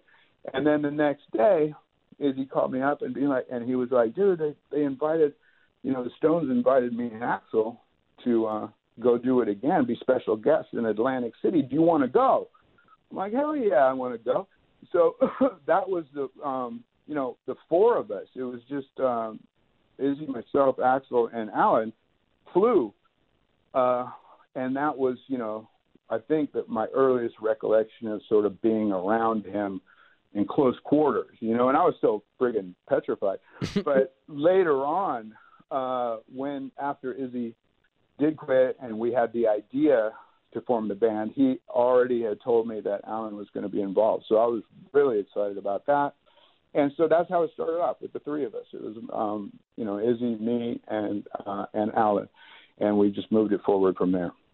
Oh, that's uh, that's incredible. Uh, Kevin, I want to bring you in. Do you have any questions? Any any uh, any follow up? What are you thinking right now? Yeah, in terms of like all the guests that were involved in the Juju Hounds, like uh, Nicky Hopkins, uh, Mac, you know, people like that, Mikey Dread on the EP. Uh, how did all those come about? Well, was it straight? Yeah, good one. I'll tell you. Um, Mac uh, was a friend of mine from uh, the Broken Homes days. Um, again, you know, I, I was a huge Faces fan, but it's you know from fan to playing in a rehearsal studio somewhere here in North Hollywood one day, and a little guy walks in the door and sits down on the ground. And then my singer went over to like, hey, who the fuck are you? And um, and then we stopped playing, and uh, my singer Michael said, uh, Jimmy, this is Ian McLagan. And uh, was like, hey, mate, you know, I was, I was in the room next door. I wanted to come in and see what all the ruckus was about because we were playing a Chuck Berry song. And um, yeah, yeah. so Mac, yeah, yeah. So Mac sort of gravitated, and he just walked in, man. And so we, I couldn't believe it. And of course, we uh, invited him to play on uh, on uh, subsequent Broken Homes albums, which he did masterfully. So, um, and then Oh. during the, those takes, I sort of had memorized every Ronnie Lane bass line, um, you know, ad nauseum. You know, I was just playing them over and over. Yeah. And so, in between takes of the recording sessions, I start playing, and I play like uh, three button hand me down or something, and I glance over at Mac, you know, sort of see if he noticed, and um, and he did, and he said, uh, Oh. you know, and um, he was like, "Wow, man, you know, not a lot of guys can play those songs," and blah blah blah. So, um, you know, switched to a few months after that, and uh, Mac had um, his oh, one of his earlier versions of uh, his solo band. He invited me to go and uh, and play with him and Okay. Craig, uh, my guitar player in the Broken Hearts. So we we were we were Mac's band, and so he was the obvious uh, choice for that Yeah. through and during those shows here in LA, we did a few shows, and um, and Ronnie, uh, when he was in town, would come up, and so he came up. Um, I remember we played the Coconut Teaszer or something, and Ronnie came down and we did like Cindy incidentally or something, or Ooh La La. Yeah. So it was it was incredible. So I mean, that relationship was there. I learned later that Nicky Hopkins had had because Mac had lived in LA for quite a number of years. I think since the end of the Faces, I think he he settled here with his wife Kim. Yeah. Uh, lovely, lovely uh, people, both of them. And um, Nicky, I think, came later. And um, I don't know how Nicky found out about this, but Nicky called me. And uh, when he found out that we were working in the studio, and I was, or, you know, was in the process of doing this um, early days of the of the Juju Hounds record. So Nicky called me, and I remember feeling like torn because I got Nicky, but then I had McLagan already playing on a couple, so I had to call Mac to like make sure it was okay. You know what I mean? and, and Mac said, uh, he goes, well, normally, you know, it wouldn't be all right, but you know, since it's Nicky, you know, it's all fine. So, so that was good, Awesome. and that's how um, that's how sort of those guys uh, ended up getting involved later on, and uh, you know, with the, the take a look at the guy um, version, and also the uh, you know all of Nicky's work. Mikey Dread, I was Yeah. familiar with Mikey because I read liner notes. You know, um, that's a that's a an odd thing to hear these days, but that's where you you know guys like me got our education from. You know, I can't imagine. I I'd struggle with this every day of having a song and not knowing who played on it or who produced it. You know, that just blows my mind. But um uh uh that's how I knew who Mikey Dread was because he's all over Sandinista and uh Oh. those Clash records and uh Bank Robber, you know. Ooh, Yeah, ooh, ooh, ooh, that's that's Mikey.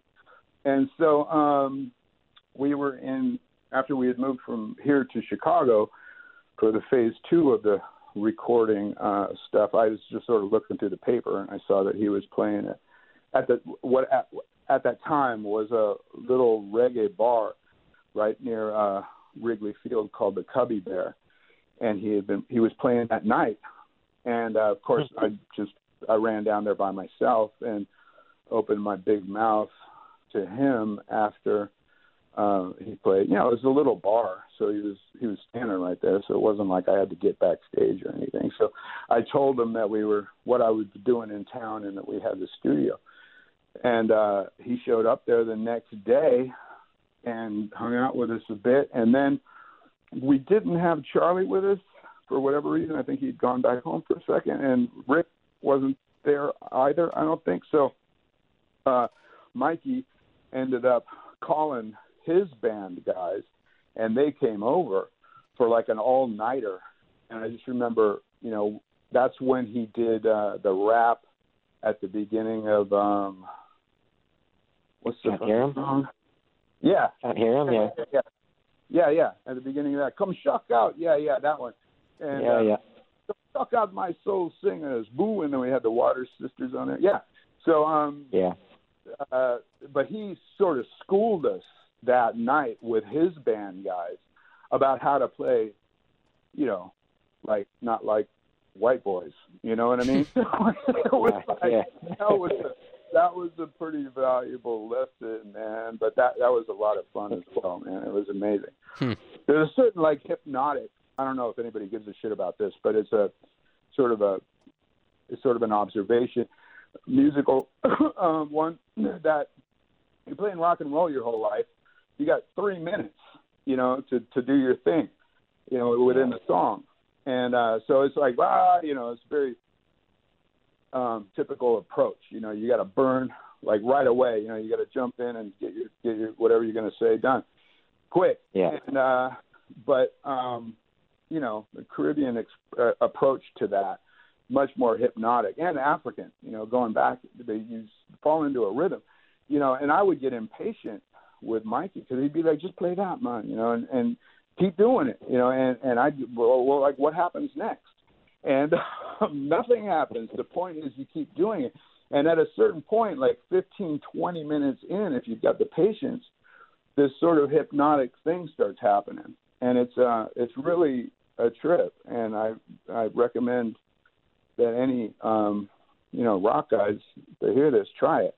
It's Hmm. pretty amazing, and I think it was something that goes back to Brian Jones tried to capture it, but it doesn't translate to tape. It has to happen live. He did a record called The Pipes of Pan.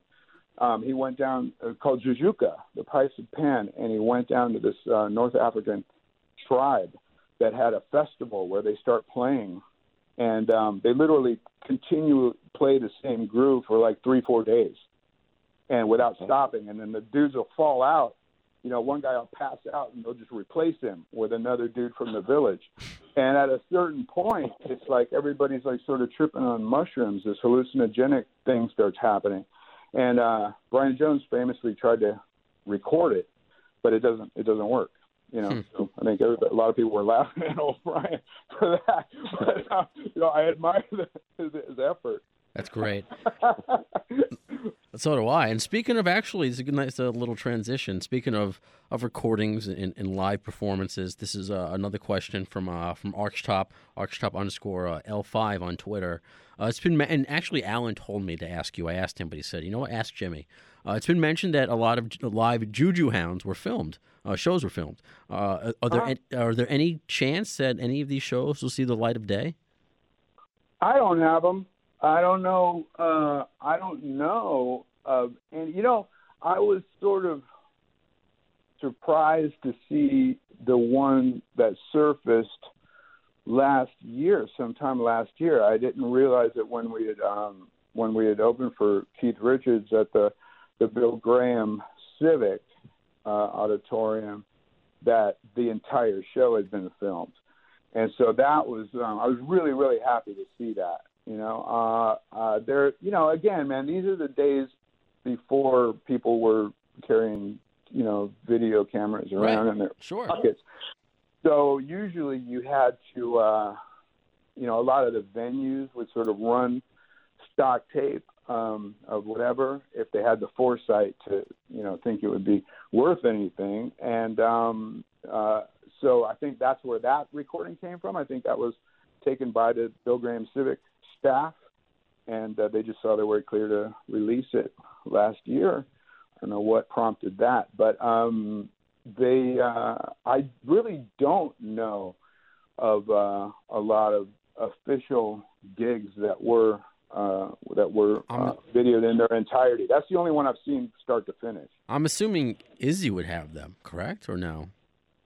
Maybe, maybe not. You know, uh, I don't know. I, I like it. You know, I think a lot of these don't somehow don't find their way to the artist. You know, these Well, are that's true. these are they, they belong to the venues. You know, sort of in your contract. So I'm I'm unaware, but I, you know, this shit's always popping up, man. I don't know. I'd be as surprised as anyone else. Forgive me if, um, and I don't remember if it was in the GNR Central interview. When was the last time you spoke to Izzy? Oh, it's been a long ass time, man. You know, it's been a long time. I I couldn't tell you in years, but I've uh you know, I've tried on numerous occasions extending the olive branch. Um, you know, I still don't really know why he wouldn't uh want to do that. I really have no idea. man. Well, because I was But, uh, thinking, like, did you read his um, Wall Street Journal interview? uh was it an interview or did, was it just a couple of lines that I mean, said? yeah, I, I mean, it, it wasn't much to the interview, but technically, it was an interview. I mean, it wasn't really uh, as extensive as this. Uh, but Sure. you know, he he mentioned that he writes music, so I'm just thinking, and I, I brought it to, you know, I asked Alan just a hypothetical. Of course, he couldn't speak for you, uh, and I'm not going to ask him to speak for Izzy either. But you know, you're free agent, for lack of a better term now. Uh, Mhm. Like, why couldn't there be any sort of Juju Hounds reunion? Like, if he's just writing music just to write it for his own purposes, or is he at some point ever going to re- he see him resurface it with a band or a solo? You know, why wouldn't he reconnect with you? Because there seems to be a, you know a lot of fond memories of the Juju Hounds. The fan base is still out there. Yeah. Well, uh, one of the main problems is that our drummer's dead. Well, I'm would sorry, by the that way, for your That would loss. put a kink, that would put a kink in that plan right from the get go. But prior to that, Yes. up until about three four months ago, um, that could very easily have happened. And um, I think the most telling quote and the best uh, version from that Wall Street Journal interview is uh, is Rick's statement that um, that Izzy uh, doesn't like entanglement, and I think that's exactly accurate. You know, and um, I think being in a band sort of uh, is the sort of definition of entanglement. Hmm. you know, and so um, you know you end up sort of beholden to the guys in your band. You know, and you sort of in his case, if it's got your name on the front of it, you're kind of responsible for those guys to a degree. You know, um, for you know keeping them informed of what the future plans are. You know, uh, so that they can remain, you know, with food on the table and things like that that are very important to guys like us. So um, I don't, you know, I think if there's any reasoning to it at all, which I've given up trying to sort of figure out reasoning um, from from a lot of people in in in, in life. Uh, sometimes it's not reasonable, or sometimes it's reasonable to them and not to you. But uh, Sure. uh, it um, whatever. If I were to estimate, you know, uh, that would probably be um, be be at the forefront, you know, that, uh, that because I know that you know he knows uh, or he should know how you know the extent of my dedication to that band and and um, and that project and what we were working on for the future. And I think many times, you know, we both mentioned and uh, that this was, you know, the last band that we were going to have to join, you know, because it was a, it was very cool, small and manageable thing that we could have continued on for many, many years. And so, um, I think, uh, you know, that maybe proved to be too much of a commitment or more of a commitment than you wanted to make. No, that's that's fair, and I kind of look at it like you know George Clooney, which is a weird analogy for me. He wanted to be single. He wanted to do his own thing for his entire life, but he finally got married because maybe he wanted to be finally tied down. So I don't know. Maybe uh, Izzy. This is a weird analogy. I'm saying I'm already regretting it. But so I mean, maybe Izzy is the George Clooney of guitarists, and he just kind of wants to be by himself and do his own thing. But even uh, I and this is also a weird follow up. I probably should have prefaced everything with, uh, "I am very sorry for the loss of uh, of your friend Charlie Quintana." Uh, that was, I'm, I'm, all over the place. Uh, so, no, man, it's all right. It's all right. Well, because I'm, I'm, also thinking, I'm like, yes, I know there couldn't be a full reunion, but right. I'm also thinking at the same time where we have so many losses in the rock world for, and just in, in, in just in general now with I mean, I know it was different, but like Anthony Bourdain and things of that nature, where you just never know when someone's going to be just gone. That well, I've what, what, never been fan. Yeah, I've just never been a fan of uh, popping in replacement members to a band. You know. Well, I'm I'm uh, looking at it as far as if there was a tribute, like if you guys got together as a tribute to him and and to heal. That's kind of how I'm looking at it. It might not have to be a full. Hey, you know what I mean? No, I'm game. I always have been game. You know, it's. uh I I I respect um, Izzy's choice. I, I of course I've been aware of his many albums since then. You know, it's been a long time. He's had a much far longer career as a solo artist than as a um, leader of the Juju Hounds. But um, and I uh, I'm very grateful to him and um, have a lot of respect for him. Never referring to anything else as the Juju Hounds because the Juju Hounds were the four guys, you know, and that's the end of that story.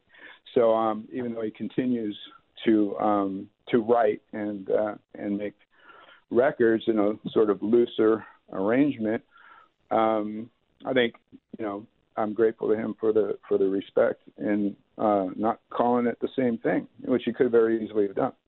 Which uh, we here in the Guns N' Roses world, we know that all too well. where yeah, you kind of just continue and uh, with the name, even though the guys are not involved. But you know, that's something else we talk about uh, as far as you know, do it while everyone is still alive. I mean, obviously you can't. Yeah, say... step one. That's step one. Yeah. Well, no, of course, and that's why some people talk. About you know, they they, they clamor for the Appetite Five to get back together, but there's also it's yeah. like this is the bringing up um, again, another drummer, uh, Johnny Kelly from Type O Negative. Obviously, you can't replace Peter Steele. I mean, he was just more than lead singer. He was a you know comic book character, superhero, uh, come to life. Well, but exactly right. You can know. you? But can you do something in in tribute? Because I believe this was um.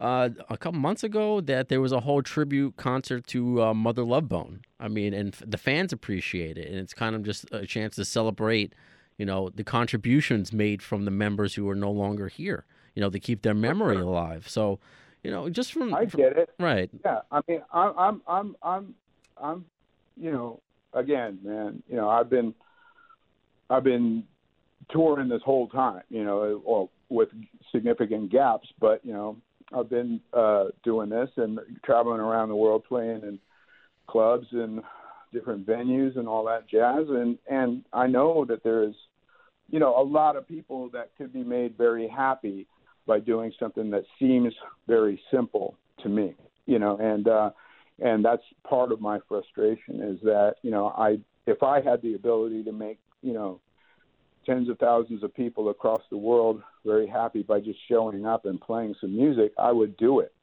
if I could, you know, and uh, so that's that's a very frustrating aspect of the situation for me because I can't, you know, I mean, nobody's going to go down and see Jimmy Ashhurst playing friggin' Argentina or whatever, you know, it's, um, uh, and I'm not going to, you know, I'm not going to play those songs in any other context. That's, um, that's not right to me either. So, um, it just seems sad that uh, that would just go, to such a waste, you know, when it's easy. Um, you know, it's not it's not fucking difficult. And you know, I've said it many times before. He can do it on his own terms. If he doesn't want to do interviews, don't do them.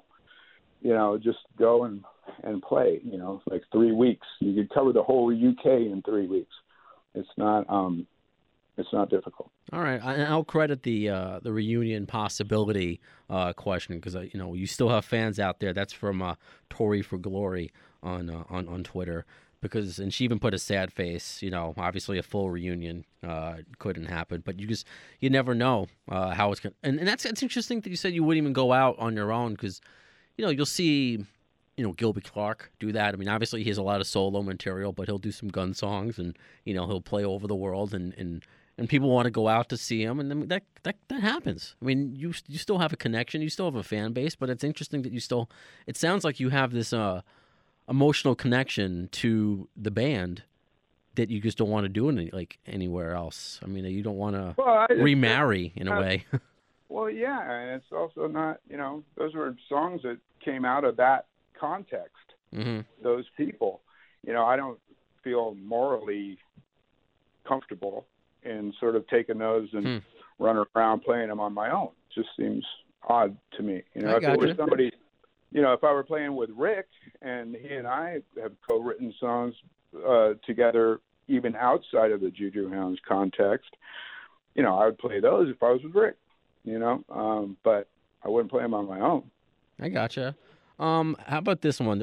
You can just talk. You don't have to play it on your own, but you can you can talk about it now on your own. This is a question from uh, this is a question from our journalist uh, Matt Wake. He writes for uh, AL.com. Uh, he wants to, uh, to hear about the origins of uh, "Shuffle It All," the the bass line and the arrangement of that song. Uh, yeah. Um, that would just sort of, you know, sometimes they they just fly through the window, and uh, that's those. uh, honestly, that's that's what happens. You know, you could be dicking around on the damn thing, and you know, playing bass by yourself is like the most boring thing you can do. You know, it's the worst because bass guitar is an accompanying instrument. You know, you can't. It just sounds stupid. You know, you don't see anybody whipping them out at the party, right? Like, hey, anybody want to hear the fucking, you know? I don't know, unless you're like you're a flea or something who's just a different. Oh my god! Yeah, well, I'm not. I'm far from it. So, um, so you know, I have to sort of branch out a little bit, and so that's what was happening. And we were at a And I were at a very nice pad that he had rented here, um, sort of in the outskirts of Los Angeles. It was down in Palos Verdes. It's like a ways down there. But I was down there, you know, and his, his dogs running around, and we were in the living room of that joint, and uh, and I was playing, you know, and as I said, it was boring, play bass by itself, so I was sort of trying to figure out like chords with multiple strings, you know, to play, and um, and then that D, it's just an open D. And then you sort of like scoot your finger up the neck until it sounds good, you know. And so, and so, but then this this little bit came out, and then um Izzy was like on the other side of the house and he came over and he said record that because we had a little shitty little uh four track tape machine you know and um so we you know pushed the button on there and got fired that thing up and got it on tape. But it wasn't until we played um played it in a rehearsal place after we got to Chicago again after we'd run away from the riots here uh we got to chicago. And uh it was in that first rehearsal room that the we got the um the whole song together with rick and charlie. And that's when you know it just exploded because i mean it was just that measly little bass riff that's all we had and i had like a little verse kind of you know and um but that all came together once you know charlie with that boom you know in the intro and Rick, of course, and uh, it's that's where that's where that song uh, that's how it came about. Right on. Uh, and I'm wondering, maybe uh, Kevin can help me uh, translate this. This is from uh, uh, one of our good listeners, uh, Mr. Mack. I think he's from Ireland, so maybe that's uh, why Kevin can translate this.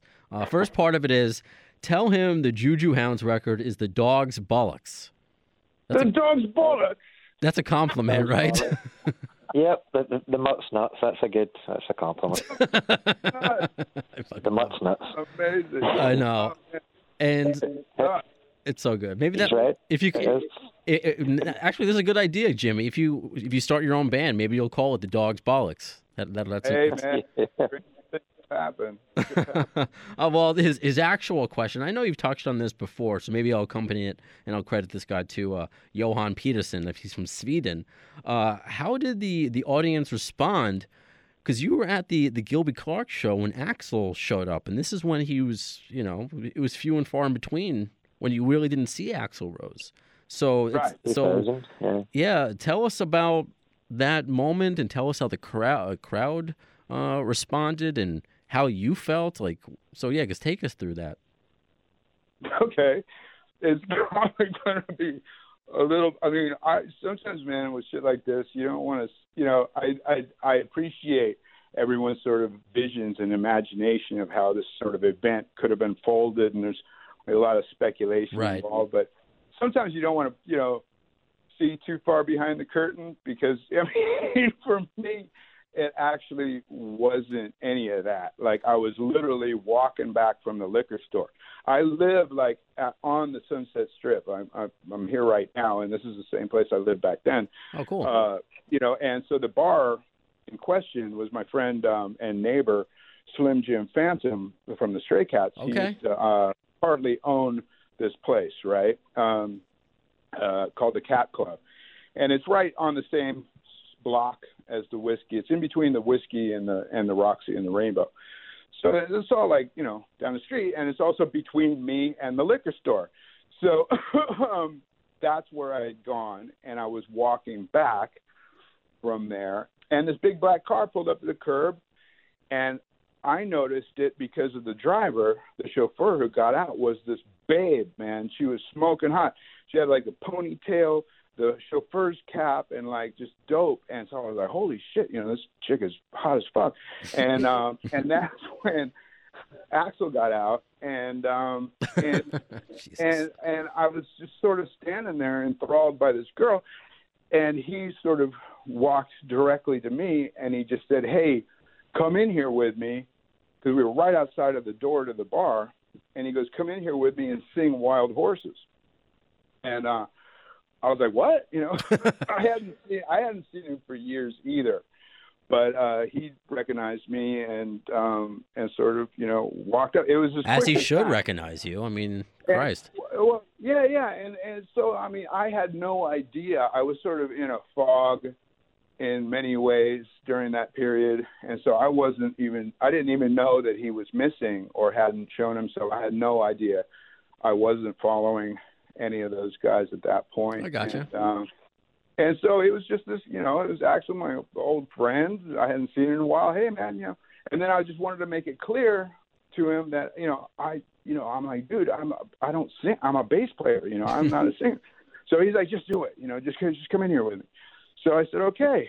And uh, I went in, and dude, it was over in like, you know, four minutes or something. I think we did maybe a couple songs, but um, I mean, I was literally just standing there singing backup vocals, um, you know, just like little Keith Richards parts to what he was doing. And and I don't think we even spoke after that. I just wa- went back on my way and walked the you know the the next half a block home. And I had no idea that it was uh you know. And then of course you know somebody sent me the picture in Rolling Stone or something. I was like, damn. You had no idea, obviously, it would become this thing. You were like, oh, here's Axl. I haven't seen him in a million years. Oh, I guess I'll sing the song with them. All right, bye, Axl. Then all of a sudden, it just becomes this this folklore or whatever. Yeah. And somebody lit me up on the internet, man, at one point, like a couple of years ago, about that because something like somebody had tagged me in the picture or something. And then some other lady comes on there yelling at me, like, you should thank fucking so and so for taking the picture and give credit, you know, fucking take people's pictures and blah, blah, blah. And she's yelling at me for this. I'm like, what the fuck are you talking? I had no fucking, I had no idea anyone even took a picture. Wow. You know, so it was just, I mean, that, that, that, that club, I mean, on any given night, well, I think their main thing was Thursday nights. I think for that for that little racket that was going on down there for a number of years. Um, but you know, again, you know, it, you could find any number of guys, you know, playing in there on any given night. You know, um, they had sort of like a little house band thing going on. It really is amazing, you know, people's perce- uh, perceptions, and it can be so off just from a picture, just a one little picture. Yeah, that's why I don't want. and you're involved. You are you were at that event, and people were just coming up with all these different wrestling storylines or soap opera storylines. but The reason behind Yeah, it, yeah. crazy. They go, on, they, they go, they just ran with it, man. Uh, yeah, I don't. I got home and drank my beers that I bought at the store, and I, was, I didn't give it another thought. You know. Well, uh, here's here's another serious question. You can hear the tone of my voice with serious, you know, because we're we're going from this is from another country. We're going from, of course, from Ireland. We're talking to Sweden. We're talking, all these places. So I believe this, this is from Trinidad. Uh, please ask Jimmy if he a- if he ate a double doubles or bake and shark in Trinidad, and if you've been back since the Juju Hound days. Man, girl, I ate so many bake and shark sandwiches. I was like turning like my skin was getting rough. What is that? I don't even know what that is. By the way, It's this bake and shark sandwich, man. really, that's what. Wow. Yeah, yeah. Mr. Amar, who ran that, uh, he ran. who is an uh, interesting character, man. This guy owned the Caribbean Sound Basin the studio that we were recording and living in. It had like apartments upstairs, but he also owned the friggin' Kentucky Fried Chicken down the road, and he owned like the Toyota assembly plant or some weird, you know, it was just this weird mix of things. So we got mad, you know, fried chicken and for free, and we got like these, uh, we got Vespa scooters. He brought them all down there for us to to ride on, you know, while we were fucking around uh, or whatever, not recording. And um, so there was one road that went from the long circular road where this studio was and went to the beach. And so that was usually the routine, man. Get on the scooter, drive to the beach, and then um, you know the little roadside stands on the way to the beach, full of um, Carib beers. And then uh, we got to the beach, and there's two little grass huts on the beach selling bake and shark sandwiches, man. so we'd be down there liming, liming at the beach, eating bake and shark sandwiches, and she'll know what liming is as well. Wow. So yeah, I got to credit that again to uh, Charlene DeBorg on uh, Yes, on on, uh, on Twitter. I would eat it. Like, was it good? I mean, obviously, if you ate like a ton of them, or were you just you know drunk and just like anything tastes good? good? Hell yeah, it was good, son. Like, what kind of shark? Like, what would it be? Obviously, was it a tiger shark, a hammerhead shark? Like, what what kind of sharks would you eat? They were great white sharks, man. You had to Yeah? fight them. You had to fight him first, and then Oh, kill okay. So only, only real no, I don't know what kind of shark it was, man. Sorry, I mean this is interesting. This is like what this podcast does. Yeah, it's it's based around GNR, but I'm you know I'm learning about other cultures that all come together. So I mean, I mean obviously I know there are so many different animals and kind of food creations out there in the world. Not everything is Wendy's and McDonald's, but Sure, uh, sure. it's, I I guess never heard the term bake and shark. I guess never. I I've had crocodile and chili. That's as close as I've gotten to that. There you go. You're on the right track. That's no, man, it was a it was a it was a wonderful situation, and you know, many many shenanigans happened. I mean, that same the same Vespas and that same little road. I think Charlie had a few too many Carib beers on one of his trips, and he wiped his Vespa out into a tree, and uh, and so you could. You could you sort of hear that uh, your you know trained ear is like he's hitting the ride cymbal a little more gingerly than he would have normally. Great but uh, you know, there's a lot of funny stuff. And I'm a I'm a scuba diver, so Oh, cool. uh, I, I have been since I was a kid. So I was like ready, you know, for that, man. And and I jumped over to um, neighboring island Tobago and uh, and did a ton of diving. I don't know if I got. I may have gotten my advanced open water certification there. Uh, I don't, I don't remember if I got certified there or not. But um, beautiful, beautiful, beautiful place, man. Just gorgeous. very cool. And great vibe. Great vibe. Awesome. Charlene's one of the many that asked about your upcoming autobiography, but I get it. You know, when the time is is right, because you just have an insane amount of stories that have Well- nothing to do with well, Izzy yeah. Stradlin. And I'm following uh, again Mr. McLagan, who is uh, such a dear, dear friend of mine and remains so up until his passing a couple of years ago. And uh, he uh, had finished his book and had um, graciously mentioned me in his in his autobiography. And so he was sort of um, encouraging me to do the same as well. And um, and I just didn't know anything about it. You know, again, just like other shit, I would never want anyone else to write it for me. You know, uh, I think that's kind of fucking lame. But um, uh, you know, and so I just didn't know how to how to approach it.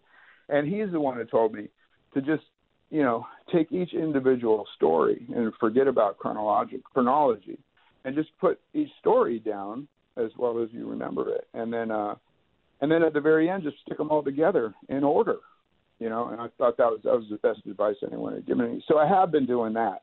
I just don't know um, if uh, if you know, and there's nothing imminent, you know, and there's no plans to uh, you know shop for a book deal or any of that jazz, or if anybody even fucking reads books. I don't know, but uh, I would love to do it. I just am kind of I I, st- I actually started doing that, and then I kind of got sidetracked because some more songs started flying in the window. You know, I sort of that part of me had shut down after my last band experience, and uh, I just didn't want to didn't want to didn't want to hear about it for a little while, and uh, and so once I started to pick up a instrument again, you know, I realized there's still some stuff there, so I started getting, you know, and now I can do a lot of this shit at home. You know, I don't have to officially book studio time and get a bunch of guys, you know, together. I can at least get an idea of what something like that would sound like on my own, and then you know try to find the right guys at some point. So I'm kind of on in the in the beginning stages of uh, of doing that right now. Well, I'm glad you're thinking about it because when I posed the same question to Alan Niven, he just doesn't want anything to do with the book. I, don't, I feel like he doesn't want to like relive a lot of things. Uh, but Right. I, I love the the idea that you're even thinking about it, and you know, because yeah, there's a lot out there. And I guess uh, speaking of uh, the last band, and this is from a question uh, Jeff Otto or Odo uh, from Connecticut. So we're all over. Uh, he wants to know what led to your departure from uh, from Buckcherry. Uh, um, lack of interest. On whose part? Yours? you know, man. You know, sometimes you gotta fucking you gotta a man's gotta eat, you know. But after a little while of doing that, you realize that uh, maybe you'd rather go hungry. Mm. Um, so uh, that's sort of unfortunately what that turned into. You know, it started off with the prospect of, you know, I'll play with anybody who finds me and asks me to. You know, um, I'll I'll speak with anyone who wants to speak with me. And so it was sort of, you know, if if I if I believe that their interest is legitimate, you know, um, and the reason why they've asked me to do it is legitimate. And so, you know, if they're truly passionate or like something that I've done or played on or whatever, I'll, you know, I'll, I have no problem playing with them. Um, so that's kind of what happened. And, and uh, I had met Keith, and he invited me to um, be be a part of this record. I didn't, you know, I didn't really think of it much further than that at the time. And uh, the most attractive thing that he offered to me was that it was a band, uh, which to me, that word seems to mean different things to different people. Um, I'm coming to find out. I didn't. I thought it was pretty clear um, in uh, my definition of the word, but you know, over time you realize other people have different, uh, different, different connotations.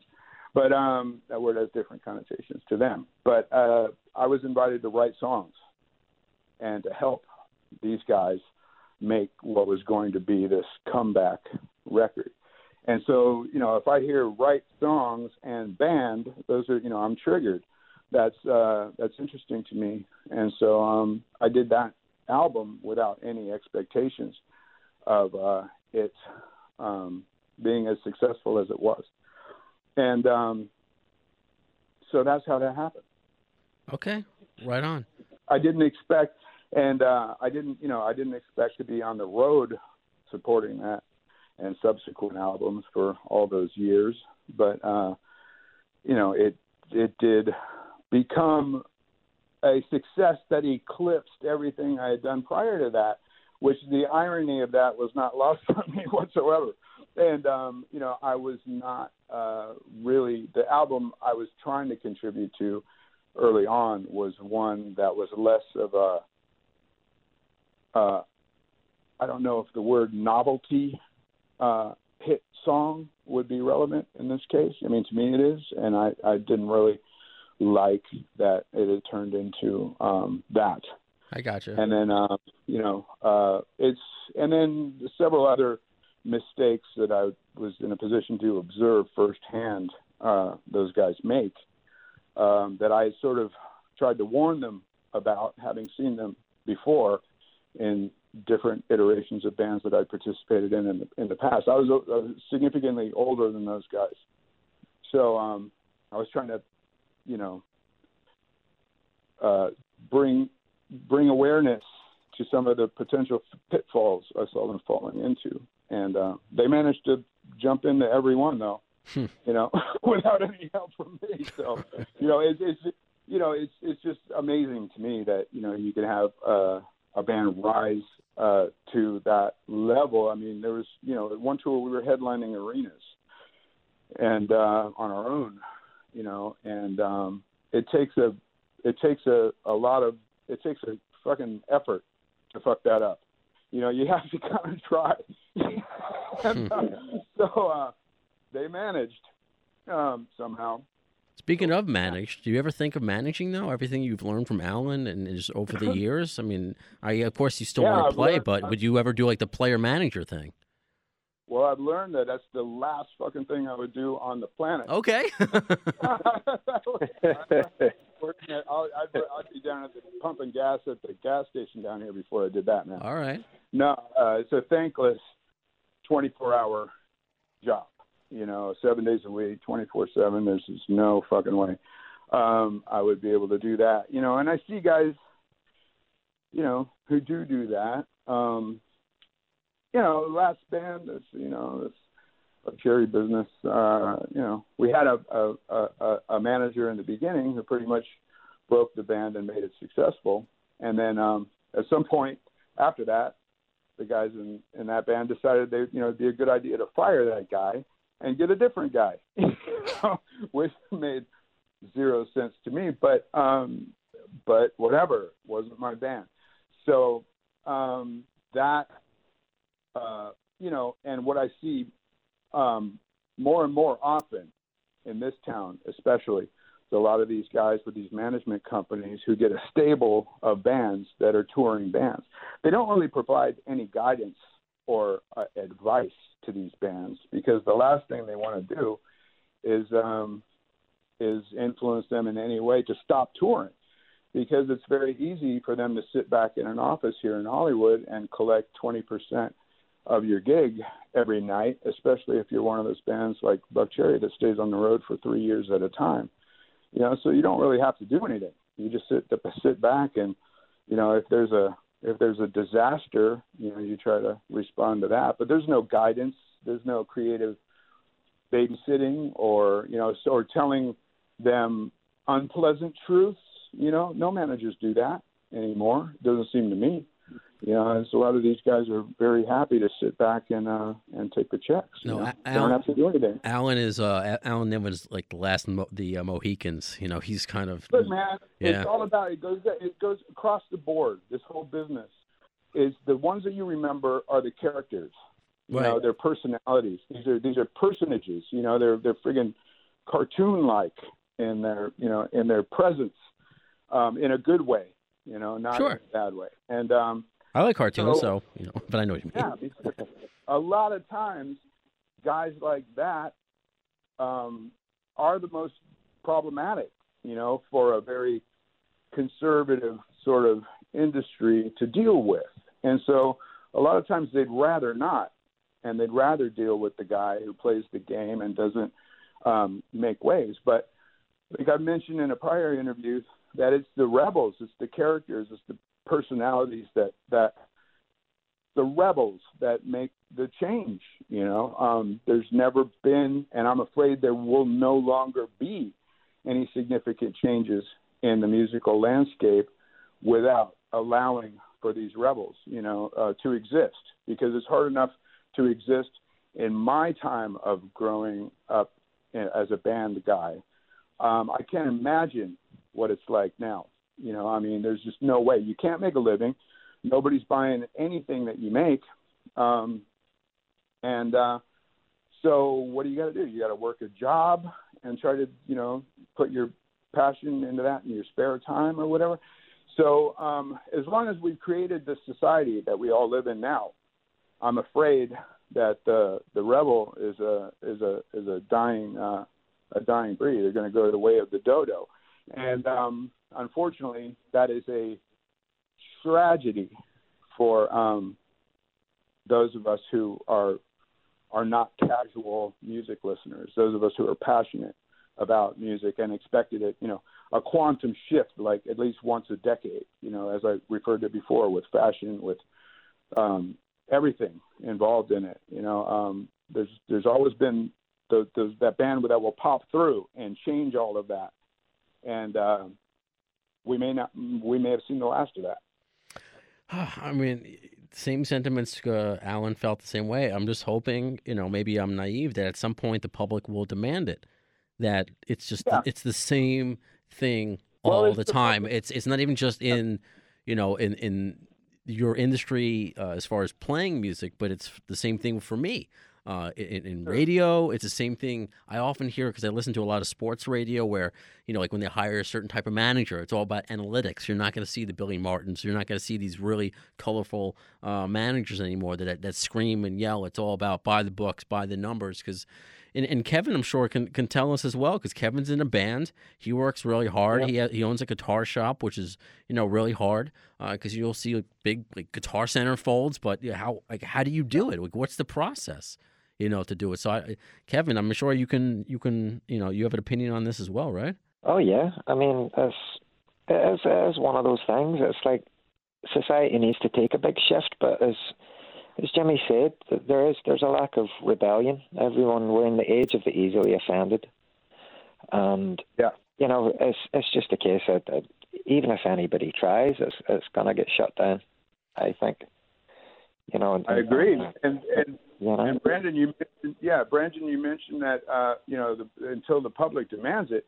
So from my viewpoint, the public is responsible for it. That's, Um, that's a good point. You know, by Yeah. uh, having having devalued uh, music to such an appalling degree. You know, um, where you know fans need to need to preview your record before they're going to decide if they buy it or not. You know, and um, there's Yeah. uh, very little trust, and um, there's no, you know, people resent. You know, there's there's there is no inherent value in music. You know, the the the world is flooded with guys sitting in their bedrooms making music, and um, I think the longer that goes on, it dilutes the entire pool. You know, so um, you end up with it being much more difficult to find music, and then just the idea, just the consciousness, if something is allowed to, um, you know, continue for a number of years without any any redress, you know, the the people have decided that music is free now. They've grown up with that, you know, and so they resent you for charging for it, and um, that is just fucking unbelievable to me. Yeah. Um, Yeah. So uh, I don't. As long as that continues, I really don't know um, what what solution there is. So how do you um because we've kept you here for a while, Jimmy, and I really appreciate uh, your your time so much. Then how do you uh, deal with all this going on? A lot of it is kind of depressing if you let it be. What is your your day to day like now? Like what are you doing? Because I know, uh, you know, obviously you said you're. You know, you would like to be in a band, but you got to wait for the time is right. Don't force yourself into a relationship, or don't force yourself into a band where you know it may not connect. So, what is your your day to day like right now? It's like uh, nothing. no, man. I mean, I'm very, very lucky. I, you know, have been able to sort of continue to exist here, you know, without um, without a whole lot of effort. But that that time is unfortunately, you know, that window's going to close here um, at some point. And you know, what am I going to do? So I don't, I don't think I'm really, you know, the job at the bank's probably not going to work out for me at this point. I wouldn't imagine. So um, I really, it's just trying to trying to do my best to find something that gives me that feeling of accomplishment and and um, and glee. You know, just sheer happiness. You know, there's nothing like creating a song or a melody or a gratifying sound out of the ether. You know, when one flies in the window, you know, as I've mentioned a couple of times before, you know, you don't you don't there's no way to plan for that. You can't it's difficult to sit down. I mean, once you have the germ of an idea, it's there's a certain diligence involved in in forcing yourself to work on it, work on it through to completion. But those initial bursts of inspiration, you know, that's that's magic stuff. You know, that's that's that's there's they defy any sort of explanation. So um just waiting for those to come through. And when one does, you know, you just got to be in the mindset to grab it, which um, I haven't been for several years, but I'm beginning to uh, get the butterfly net out again. You know, see if I can catch a couple of those bad boys. I like that. I like that analogy. And some reason I'm Yeah. thinking of uh, SpongeBob right now. Sorry. Speaking of cartoons, it's fun. if you know what I'm talking about, him catching the, the jellyfish or whatever. Where's jellyfishing? Yeah, man. Yeah. In fact, when I went, I went down to see shortly before he passed. McLagan came to town and he did this cool thing that they do here at the Grammy Museum down in L.A. Uh, downtown. And it's just that they invite a guy who I forget the name of the guy who's in charge of booking these people, but he finds these characters and has them just play a little bit on their own and then tell stories, which Mac was, you know, fucking the best at. And so I went down there to see Mac do that. And afterwards, just a quick one, we ended up at some bar, and um, I kept hearing this other friend of Mac who I didn't, I hadn't met until that moment. But he's talking, and I'm just like, why the fuck do I keep thinking of SpongeBob? And it was actually the guy who was the voice actor. It was SpongeBob. Oh, Tom Kenny? yeah, yeah, yeah, yeah.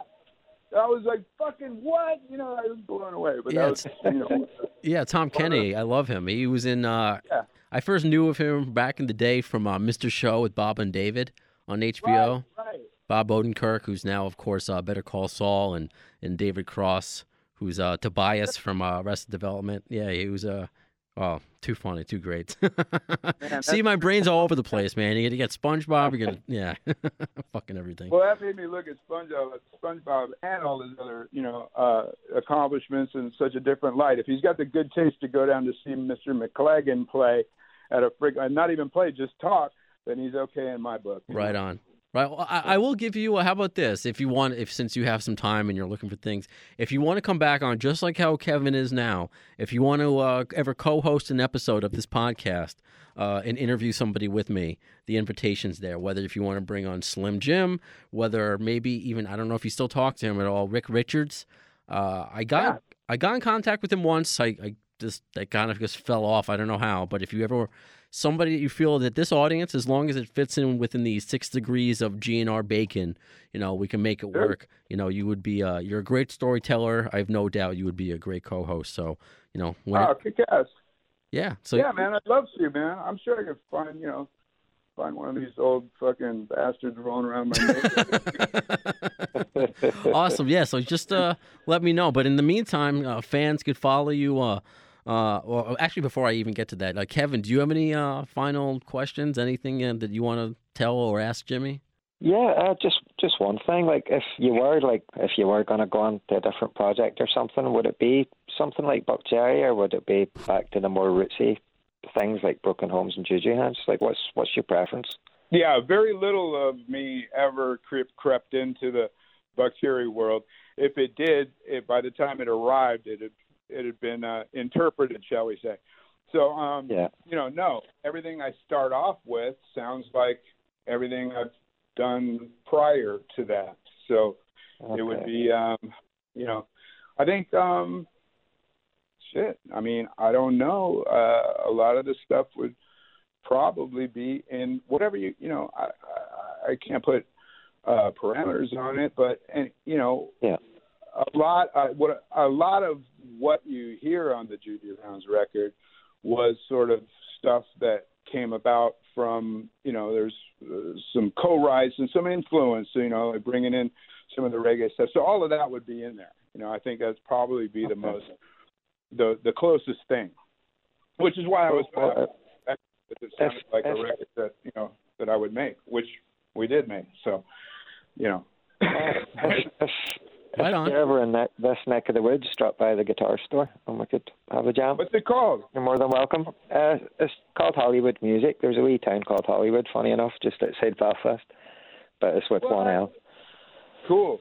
I'm uh Yeah? I one of my, one of my heroes uh, growing up was Jake Burns from Stiff Little Fingers, and oh yeah, um, I know those guys. I- yeah. I learned a lot from from him and became friends with him later on. So uh, yeah, yeah. I, whenever I think of uh, Belfast, I think of Jake and uh, and all of that. Man, it's a wonderful town. Every time I go, I have a, a great time. I remember with the Juju Hounds, I think they put us in the hotel. Yeah, it was um, Mandela Hall at the university, Queen's University. right, and they put us in the Europa Hotel, which Yeah, it's the, the most bombed hotel in Europe. yeah, as we checked in, they said we're the second most bombed hotel. We're the most bombed hotel in Europe and the second most bombed hotel on the planet. I said, who's the first? They said the Beirut Hilton. it's insane. It's insane. They- actually tell people that, you know. It's yeah, like, no, it was like they were all happy. They were all happy about it, you know. And so you get a bunch of Americans like, what the fuck? And uh, and so and I remember I had been there before, and um, I'd been with you know.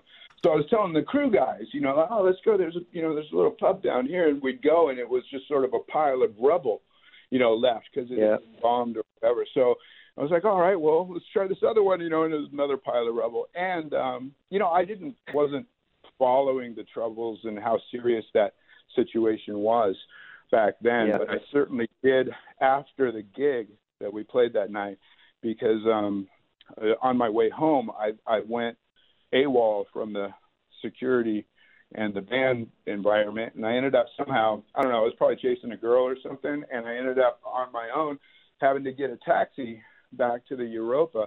And I remember there was a, there was a roadblock, and the um, the soldier uh, actually put his uh, barrel of his gun up to my head in the back seat, Jesus. um, you know, demanding to know where I was coming from, where I was going, and all of that stuff. And uh, I was like, okay, well, you know, let's. Uh, let's get out of here. Thankfully, it's changed since then. Thankfully, but Yeah. yeah, it was bad. It was bad.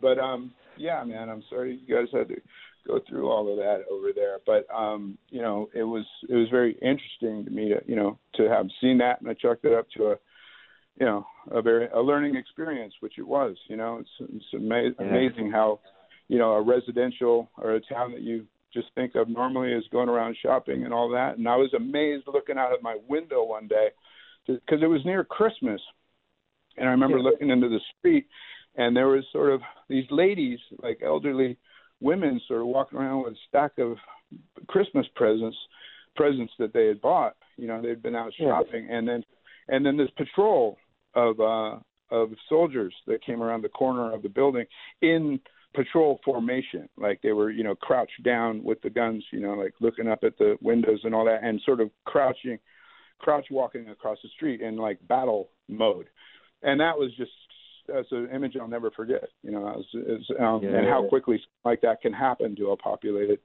um, town center. You know, that that image never left me. Hmm. So uh, thanks, Okay. thanks for the lesson. You're welcome, dude.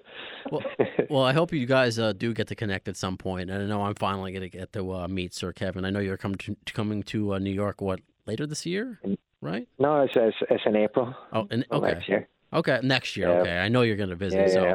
Uh, we're going to hang out. So I hope you guys do connect. So Jimmy, uh, fans can keep in contact with you at Yeah, Jimmy you know, Ashhurst I- on Twitter, and then uh, what on Facebook? Same thing. I, I've been starting to. I, I you know, uh, man, I was like, I just, I was an early adopter of all the technology and all the social platforms and all of that, and I sort of gone through the whole cycle now to where I'm pretty much over it. But uh, fucking, um, I didn't have a phone at all for the last like three years. In fact, I just got a phone last week. so, um, I, you know, haven't, as a result, I've been unable to do anything on Instagram, which is fine. And uh, I very rarely was checking my Twitter, but in, um, you know, which you can see from my feed, I don't think I've tweeted anything in uh, a couple of years or some until recently when I uh, sort of stuck my turtle head out of the. Well, you, you got time now. You got to you got to get on the on the on the tweeter. Yeah, I mean, I'll, I'll fire that thing up. I'll fire up that bad boy. And say, I just like, you know, what's the fucking? Who gives a shit what I got to say about anything? What am I gonna do? Comment on fucking, you know politics. I'm a bass player. People- you know, nobody wants to, nobody People wants to hear care. I'm telling you, it's not even just when I announced this, uh, you know, initially that you were coming on the show. That's why this was awesome. That I felt like I was, you know, alive. I mean, I try to present it as a live uh, radio podcast because that's the, the the cloth that I'm cut from. But I'm getting still questions for you about uh, your book, about just like what your thoughts on this, and it's not even just like Izzy Juju Hound stuff, like just things that are not uh, Jimmy specific. They're just about your views on on on, on the industry, which we we've been talking about in this conversation. So you know, yeah, it's, that's cool that you're humble, but people care about what you have to say.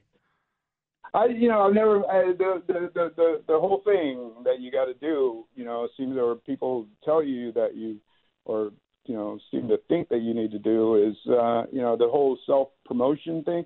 I found it, you know, it's very sort of distasteful to me, and um, you know, I don't like it really when anyone else, other guys do it. You know, It's how you do it. like, I think that's what it is. know, It's hey, how you do it. Or like, hey, check out my mixtape. You know, it's, it's that kind. It's kind of that kind of a vibe, man.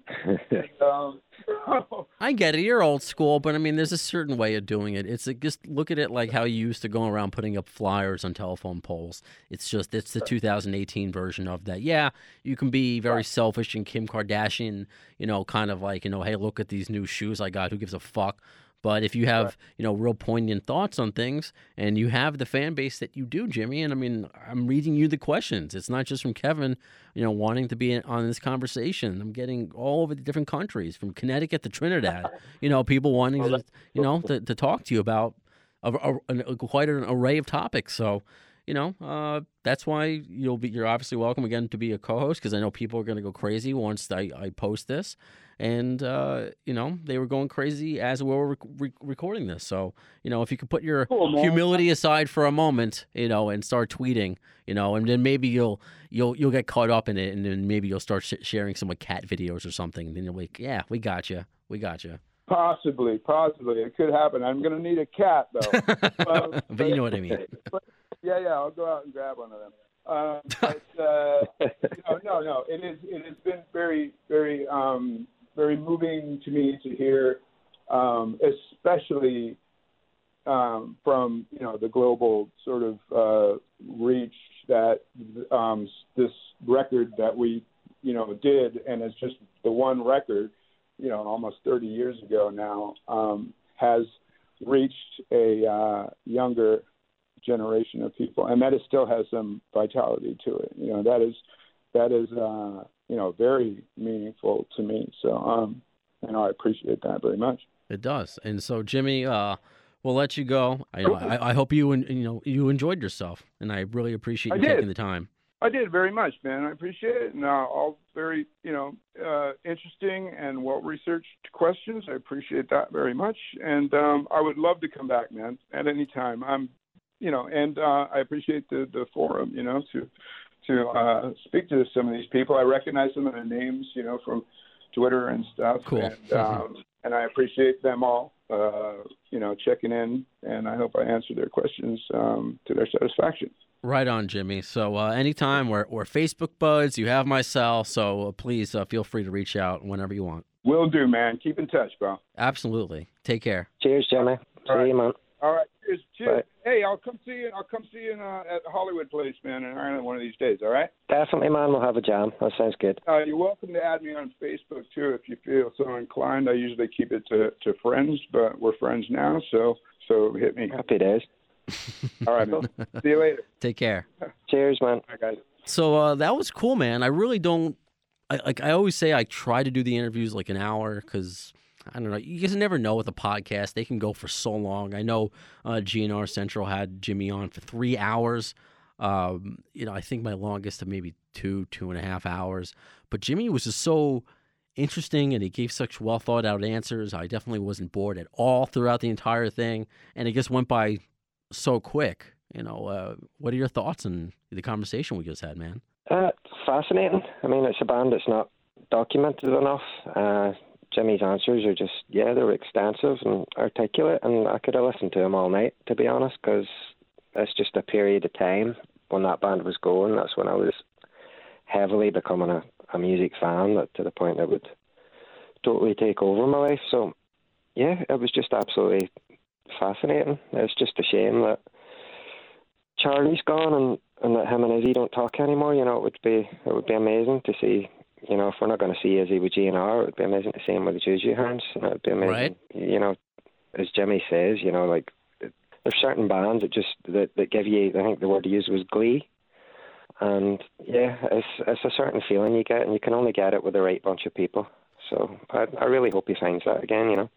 Yeah, me too. And this actually leads into a, a few things because I mean, well, Izzy is just. I mean, it's. I guess it's now it's a joke, but it's so appropriate. You know, where's Izzy?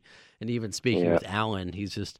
He's like Izzy just pops up whenever he just wants to uh, pop up. So it goes back to, and we'll continue. We'll bookend the show, of course, with uh, with GNR News, and we kicked it off with uh, the fact that they uh, Duff's Loaded announced a, a one-off show in September for a benefit. So I like the fact that okay, so Duff's got his his thing now still. Like whether or not I mean that's gonna be gonna be a continuation, we'll see. So you got Duff's Loaded, then you got uh, you know Slash featuring Myles Kennedy and the Conspirators, new album, new tour, got their own thing, right? And I think that's great. And obviously Guns N' Roses is is still you know is back, and it can you know if you want to take back and literally or not, whatever it's slash Duff, whatever. Whoever's listening to this podcast knows what the fuck I'm talking about. So then you have Guns N' Roses. So the fact that they can do all do their own things anyway, and you're combining that with uh, that they're playing Slither live, so they're paying respect to each other's work. So I think that's pretty fucking great as well. So it would be cool to see you know Izzy do Juju Hound stuff, and so you, who knows? Maybe like he can have his own creative outlet if he ever did decide to rejoin GNR in whatever respect. So uh, this leads me to what I, I teased before we got on the phone with Jimmy, and this is uh, another era uh, of Guns N' Roses, and wondering, you know, it would be cool if Axl had his own spinoff in a way, and the spinoff would be with whatever version of Guns N' Roses he had, you know, and the version that I, I, I never thought I would ever see was the first time he debuted uh, New Guns.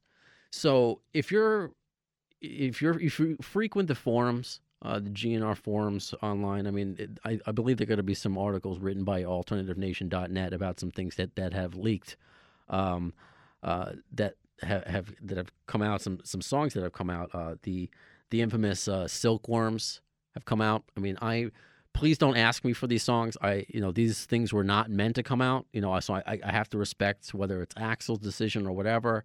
You know, yes, I, I, I am the guy, one of the guys who was craving the Chinese democracy leaks back in the day on, on my GNR forum. They're not allowed on there now because we all, I think a lot of people learned a hard lesson in, in, in lawsuits and all that fun stuff. But these things were, I did not ask for them. They were just sent to me. You know, like I, I, I swear to you. So I mean, I heard uh, silkworms, um, and I was sent the. like I never thought in my life that I I, I thought I would see the 2001 uh, House of Blues show. Now that was again the the debut of of New Guns, and this was before. And it was funny we didn't even get to talk about it with uh with Brain because he thought that uh, the Rock in Rio was the first show. But whatever. I mean, if you do a million shows, I mean, you can't be expected to remember all of them. So this was never expected, I guess, to see the light of day. And whether you're one of the ones now who have seen it, great. Uh, please don't be one of the ones who pay for it. You know, I know we're all desperate to, to, to see, you know, sometimes like or, or hear unreleased material, see these these things, but don't let people rob you. You know, because they didn't pay for it. I mean, if they just don't start that domino effect. Because at the end of the day, these things were only obtained by stealing. You know, that's just what it is. Uh, I, I hope I don't. I that doesn't make me an, like an enabler by actually watching. But if you send it to me, I'm like, oh, I I, I have it. You know, what am I gonna do? You know. Uh, so I I watched it, and man, Kevin, I got to tell you, it's like I, I Mhm. kind of wish Axl did this as like another band because that band was awesome. You know, it's such a Yep. collection of misfits to see uh, Axl on stage. You know, of course, and this is again back in 2001. His look, you know, it's the first time you haven't you hadn't seen him in a while. I'm not going to play any clips from it because again, I don't want to get sued, and you know, I have to respect that, but I have to just you know, I admit that I've seen it. and A lot of people have seen it. You know, he even jokes in the show that I've been taking a nap for eight years. You know, but he, it's that him with uh with Buckethead, which, you know, at the time, I mean, yeah, he was famous to some, but for me, it was my introduction to Buckethead it was through GNR. You know, the guy does like a nunchuck uh solo in between, you know, and, and does the robot you know his his own thing, which he does still solo, but he's doing that at a Guns N' Roses show. You know, uh, seeing Chris Pitman there is, is funny, knowing what we know now, him being kicked out of the band or fired or whatever. I guess we don't know the official story unless you're Chris or Axl or whatever. But Dizzy being there, of course, uh, and then seeing kind of the spaceman uh, Robin Fink, seeing him there, I kind of miss him a little bit you know, I, I, and I will also preface everything with saying I love what they're doing now with Not in This Lifetime. Like I feel like I've loved every version of GNR. I've loved Velvet Revolver. I've lo- I love like all these side projects, spin-offs. I love all of it. I think it's all great. And I'm not just trying to say that as somebody once coined this show. I think it was in. I wish I can credit him on uh, my GNR said uh, the AFD show is like the Sweden of uh, of Guns N' Roses fan sites. I just try to be like, I don't know. That's just kind of me as a personality, anyway. You know, unless like you're a piece of shit, uh, like some yeah. people are who who claim to know the truth. Uh, that's a you know uh, an inside joke, I guess, whatever, or inside reference. Uh, unless you're a piece of shit like that, uh, I, I, I will be nice to you. Just be nice to me. We don't have to have the same opinion. That's just life. But whatever, uh, as long as you're not malicious. Anyway, so seeing uh, Robin Finck up there with his half shaved head and just, and just and then of course uh, Tommy Stinson, all all punk rocked out, uh, and then my first time really ever seeing T- Paul Tobias play, who's just a dude, and it's just a collection yeah. of, of misfits up there, and it just somehow worked. And it was the debut of what was called at the time the blues. Of uh, they played Silkworms. It was just, just a lot. I mean, uh, the set list is, has been online for a while, and I even I believe that the audio of the show has been online for a while. So you may have heard it, but the actual visual of it was just really cool. like it, it sucks yeah. that I it's not out there, I guess. But I guess it, it, goes back to what you said before, Kevin, in the first part of Shotgun News uh, about uh, in in the box set about, perhaps there might not be as much uh, many uh, Izzy or Steven photos that you want to kind of push the current product. Like I guess I get it from a current, you know, as a business standpoint, but I I will just say that I hope it sees the light of day at some point because it's just like a, a time capsule. And if they're all cool now, meaning you know Slash and Axl, I guess primarily, uh, why not?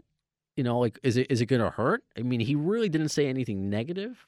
You know, like, I, like as far as Axl rants go, you know, he did credit uh, Paul Hugie, as he referred to him as well in it, saying it's the guy who tried to keep the old band together. Uh, he also did admit that he had some um, like emotional problems trying to play some of the old stuff, you know, at the time. So I will say that, and I think those are positive things that could be uh, that could see the light of day at some point. So, um, and again, I will have to say that I do not condone how these things were obtained because they were not yours to take. You know, it's like, yes, uh, we fans think that we're owed things at times. We're not. We are not owed anything. These are just people who lived their lives, created these bands and music or whatever artists, and they somehow became rich and famous and we became fans of their work because we're all just people. That's like it. They're not they're not superheroes.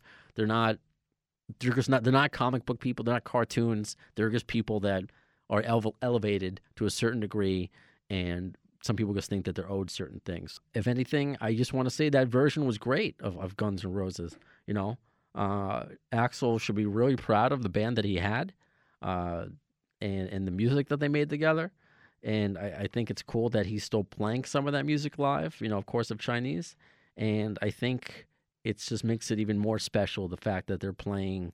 You know, of course, that Slash and Duff are playing that that music that perhaps was written in a time where he hated those guys or whatever his feelings were, not positive. Let's just say it that. Uh, but now that they're playing Velvet Revolver, that it's just I just think that's that's great. So who knows if this will be on you know the the fifth or sixth Guns N' Roses box set that'll be released at some point. But uh, I I do hope it gets out there, man. You know that that band was amazing. It- you could say, oh, it was it wasn't Guns N' Roses. I don't even care about semantics at this point. It was an awesome band. It was an awesome show. So that's that's pretty much all I want to say about that. I felt like I, felt like uh, Forrest Gump. And that's all I want to say about that. And that's all I had to say about that. so, so anyway, uh, before we get out of here, because I know this is a super long episode, uh, and I just appreciate anyone who listens to my voice uh, for this amount of time, and especially over uh, you know 69 episodes. 69 dudes! Sorry. so I appreciate all of it, and especially uh, you, Sir Kev, who's been supportive since basically uh, day one, and we've become friends. Just like how Jimmy has said to you, he considers you a friend. I, of course, consider you a Yep. friend now. So uh, I appreciate anybody and anyone who's who's been either been a part of this show like you have, or listens to it. So uh, before we go too long, do you have any parting words? How can actually fans keep in contact with you? Because I know sometimes you share some some cool stories and funny things uh, out there. Uh, just find me on, on Twitter at Kevin P Pryor, uh, or on Instagram, uh, Kevin P Pryor as well. So yeah, just hit me up. All good. All right, right, right on. I love how uh, you're so calm and cool and collected. See, that's why you like Izzy, man. You, you're, He's chill. Yeah, I like him. He's chill. yeah, yeah, always chill. So that's why I like you, my friend, and, and being a part of it. So, uh, I guess that that does it for this episode of the AFD Show. Uh, please follow us on Twitter at the AFD Show, Facebook, facebook.com slash the AFD Show. Uh, you can, of course, uh, get us on the iHeartRadio app. Uh, you can get us on Spreaker, on SoundCloud, on Stitcher. Uh, yes, we are still on iTunes. Um, and I'm going to see what other platform we can get ourselves on, you know, because this thing is just keep getting bigger and bigger and better and better. And it's just, it's overwhelming and it's, uh, it's a pleasure to do. Anyway, uh, so as far as the next episode of the AFD show, when you're going to uh, see it, well, in the words of Axl Rose concerning Chinese democracy, I don't know if soon is the word, but you'll see it.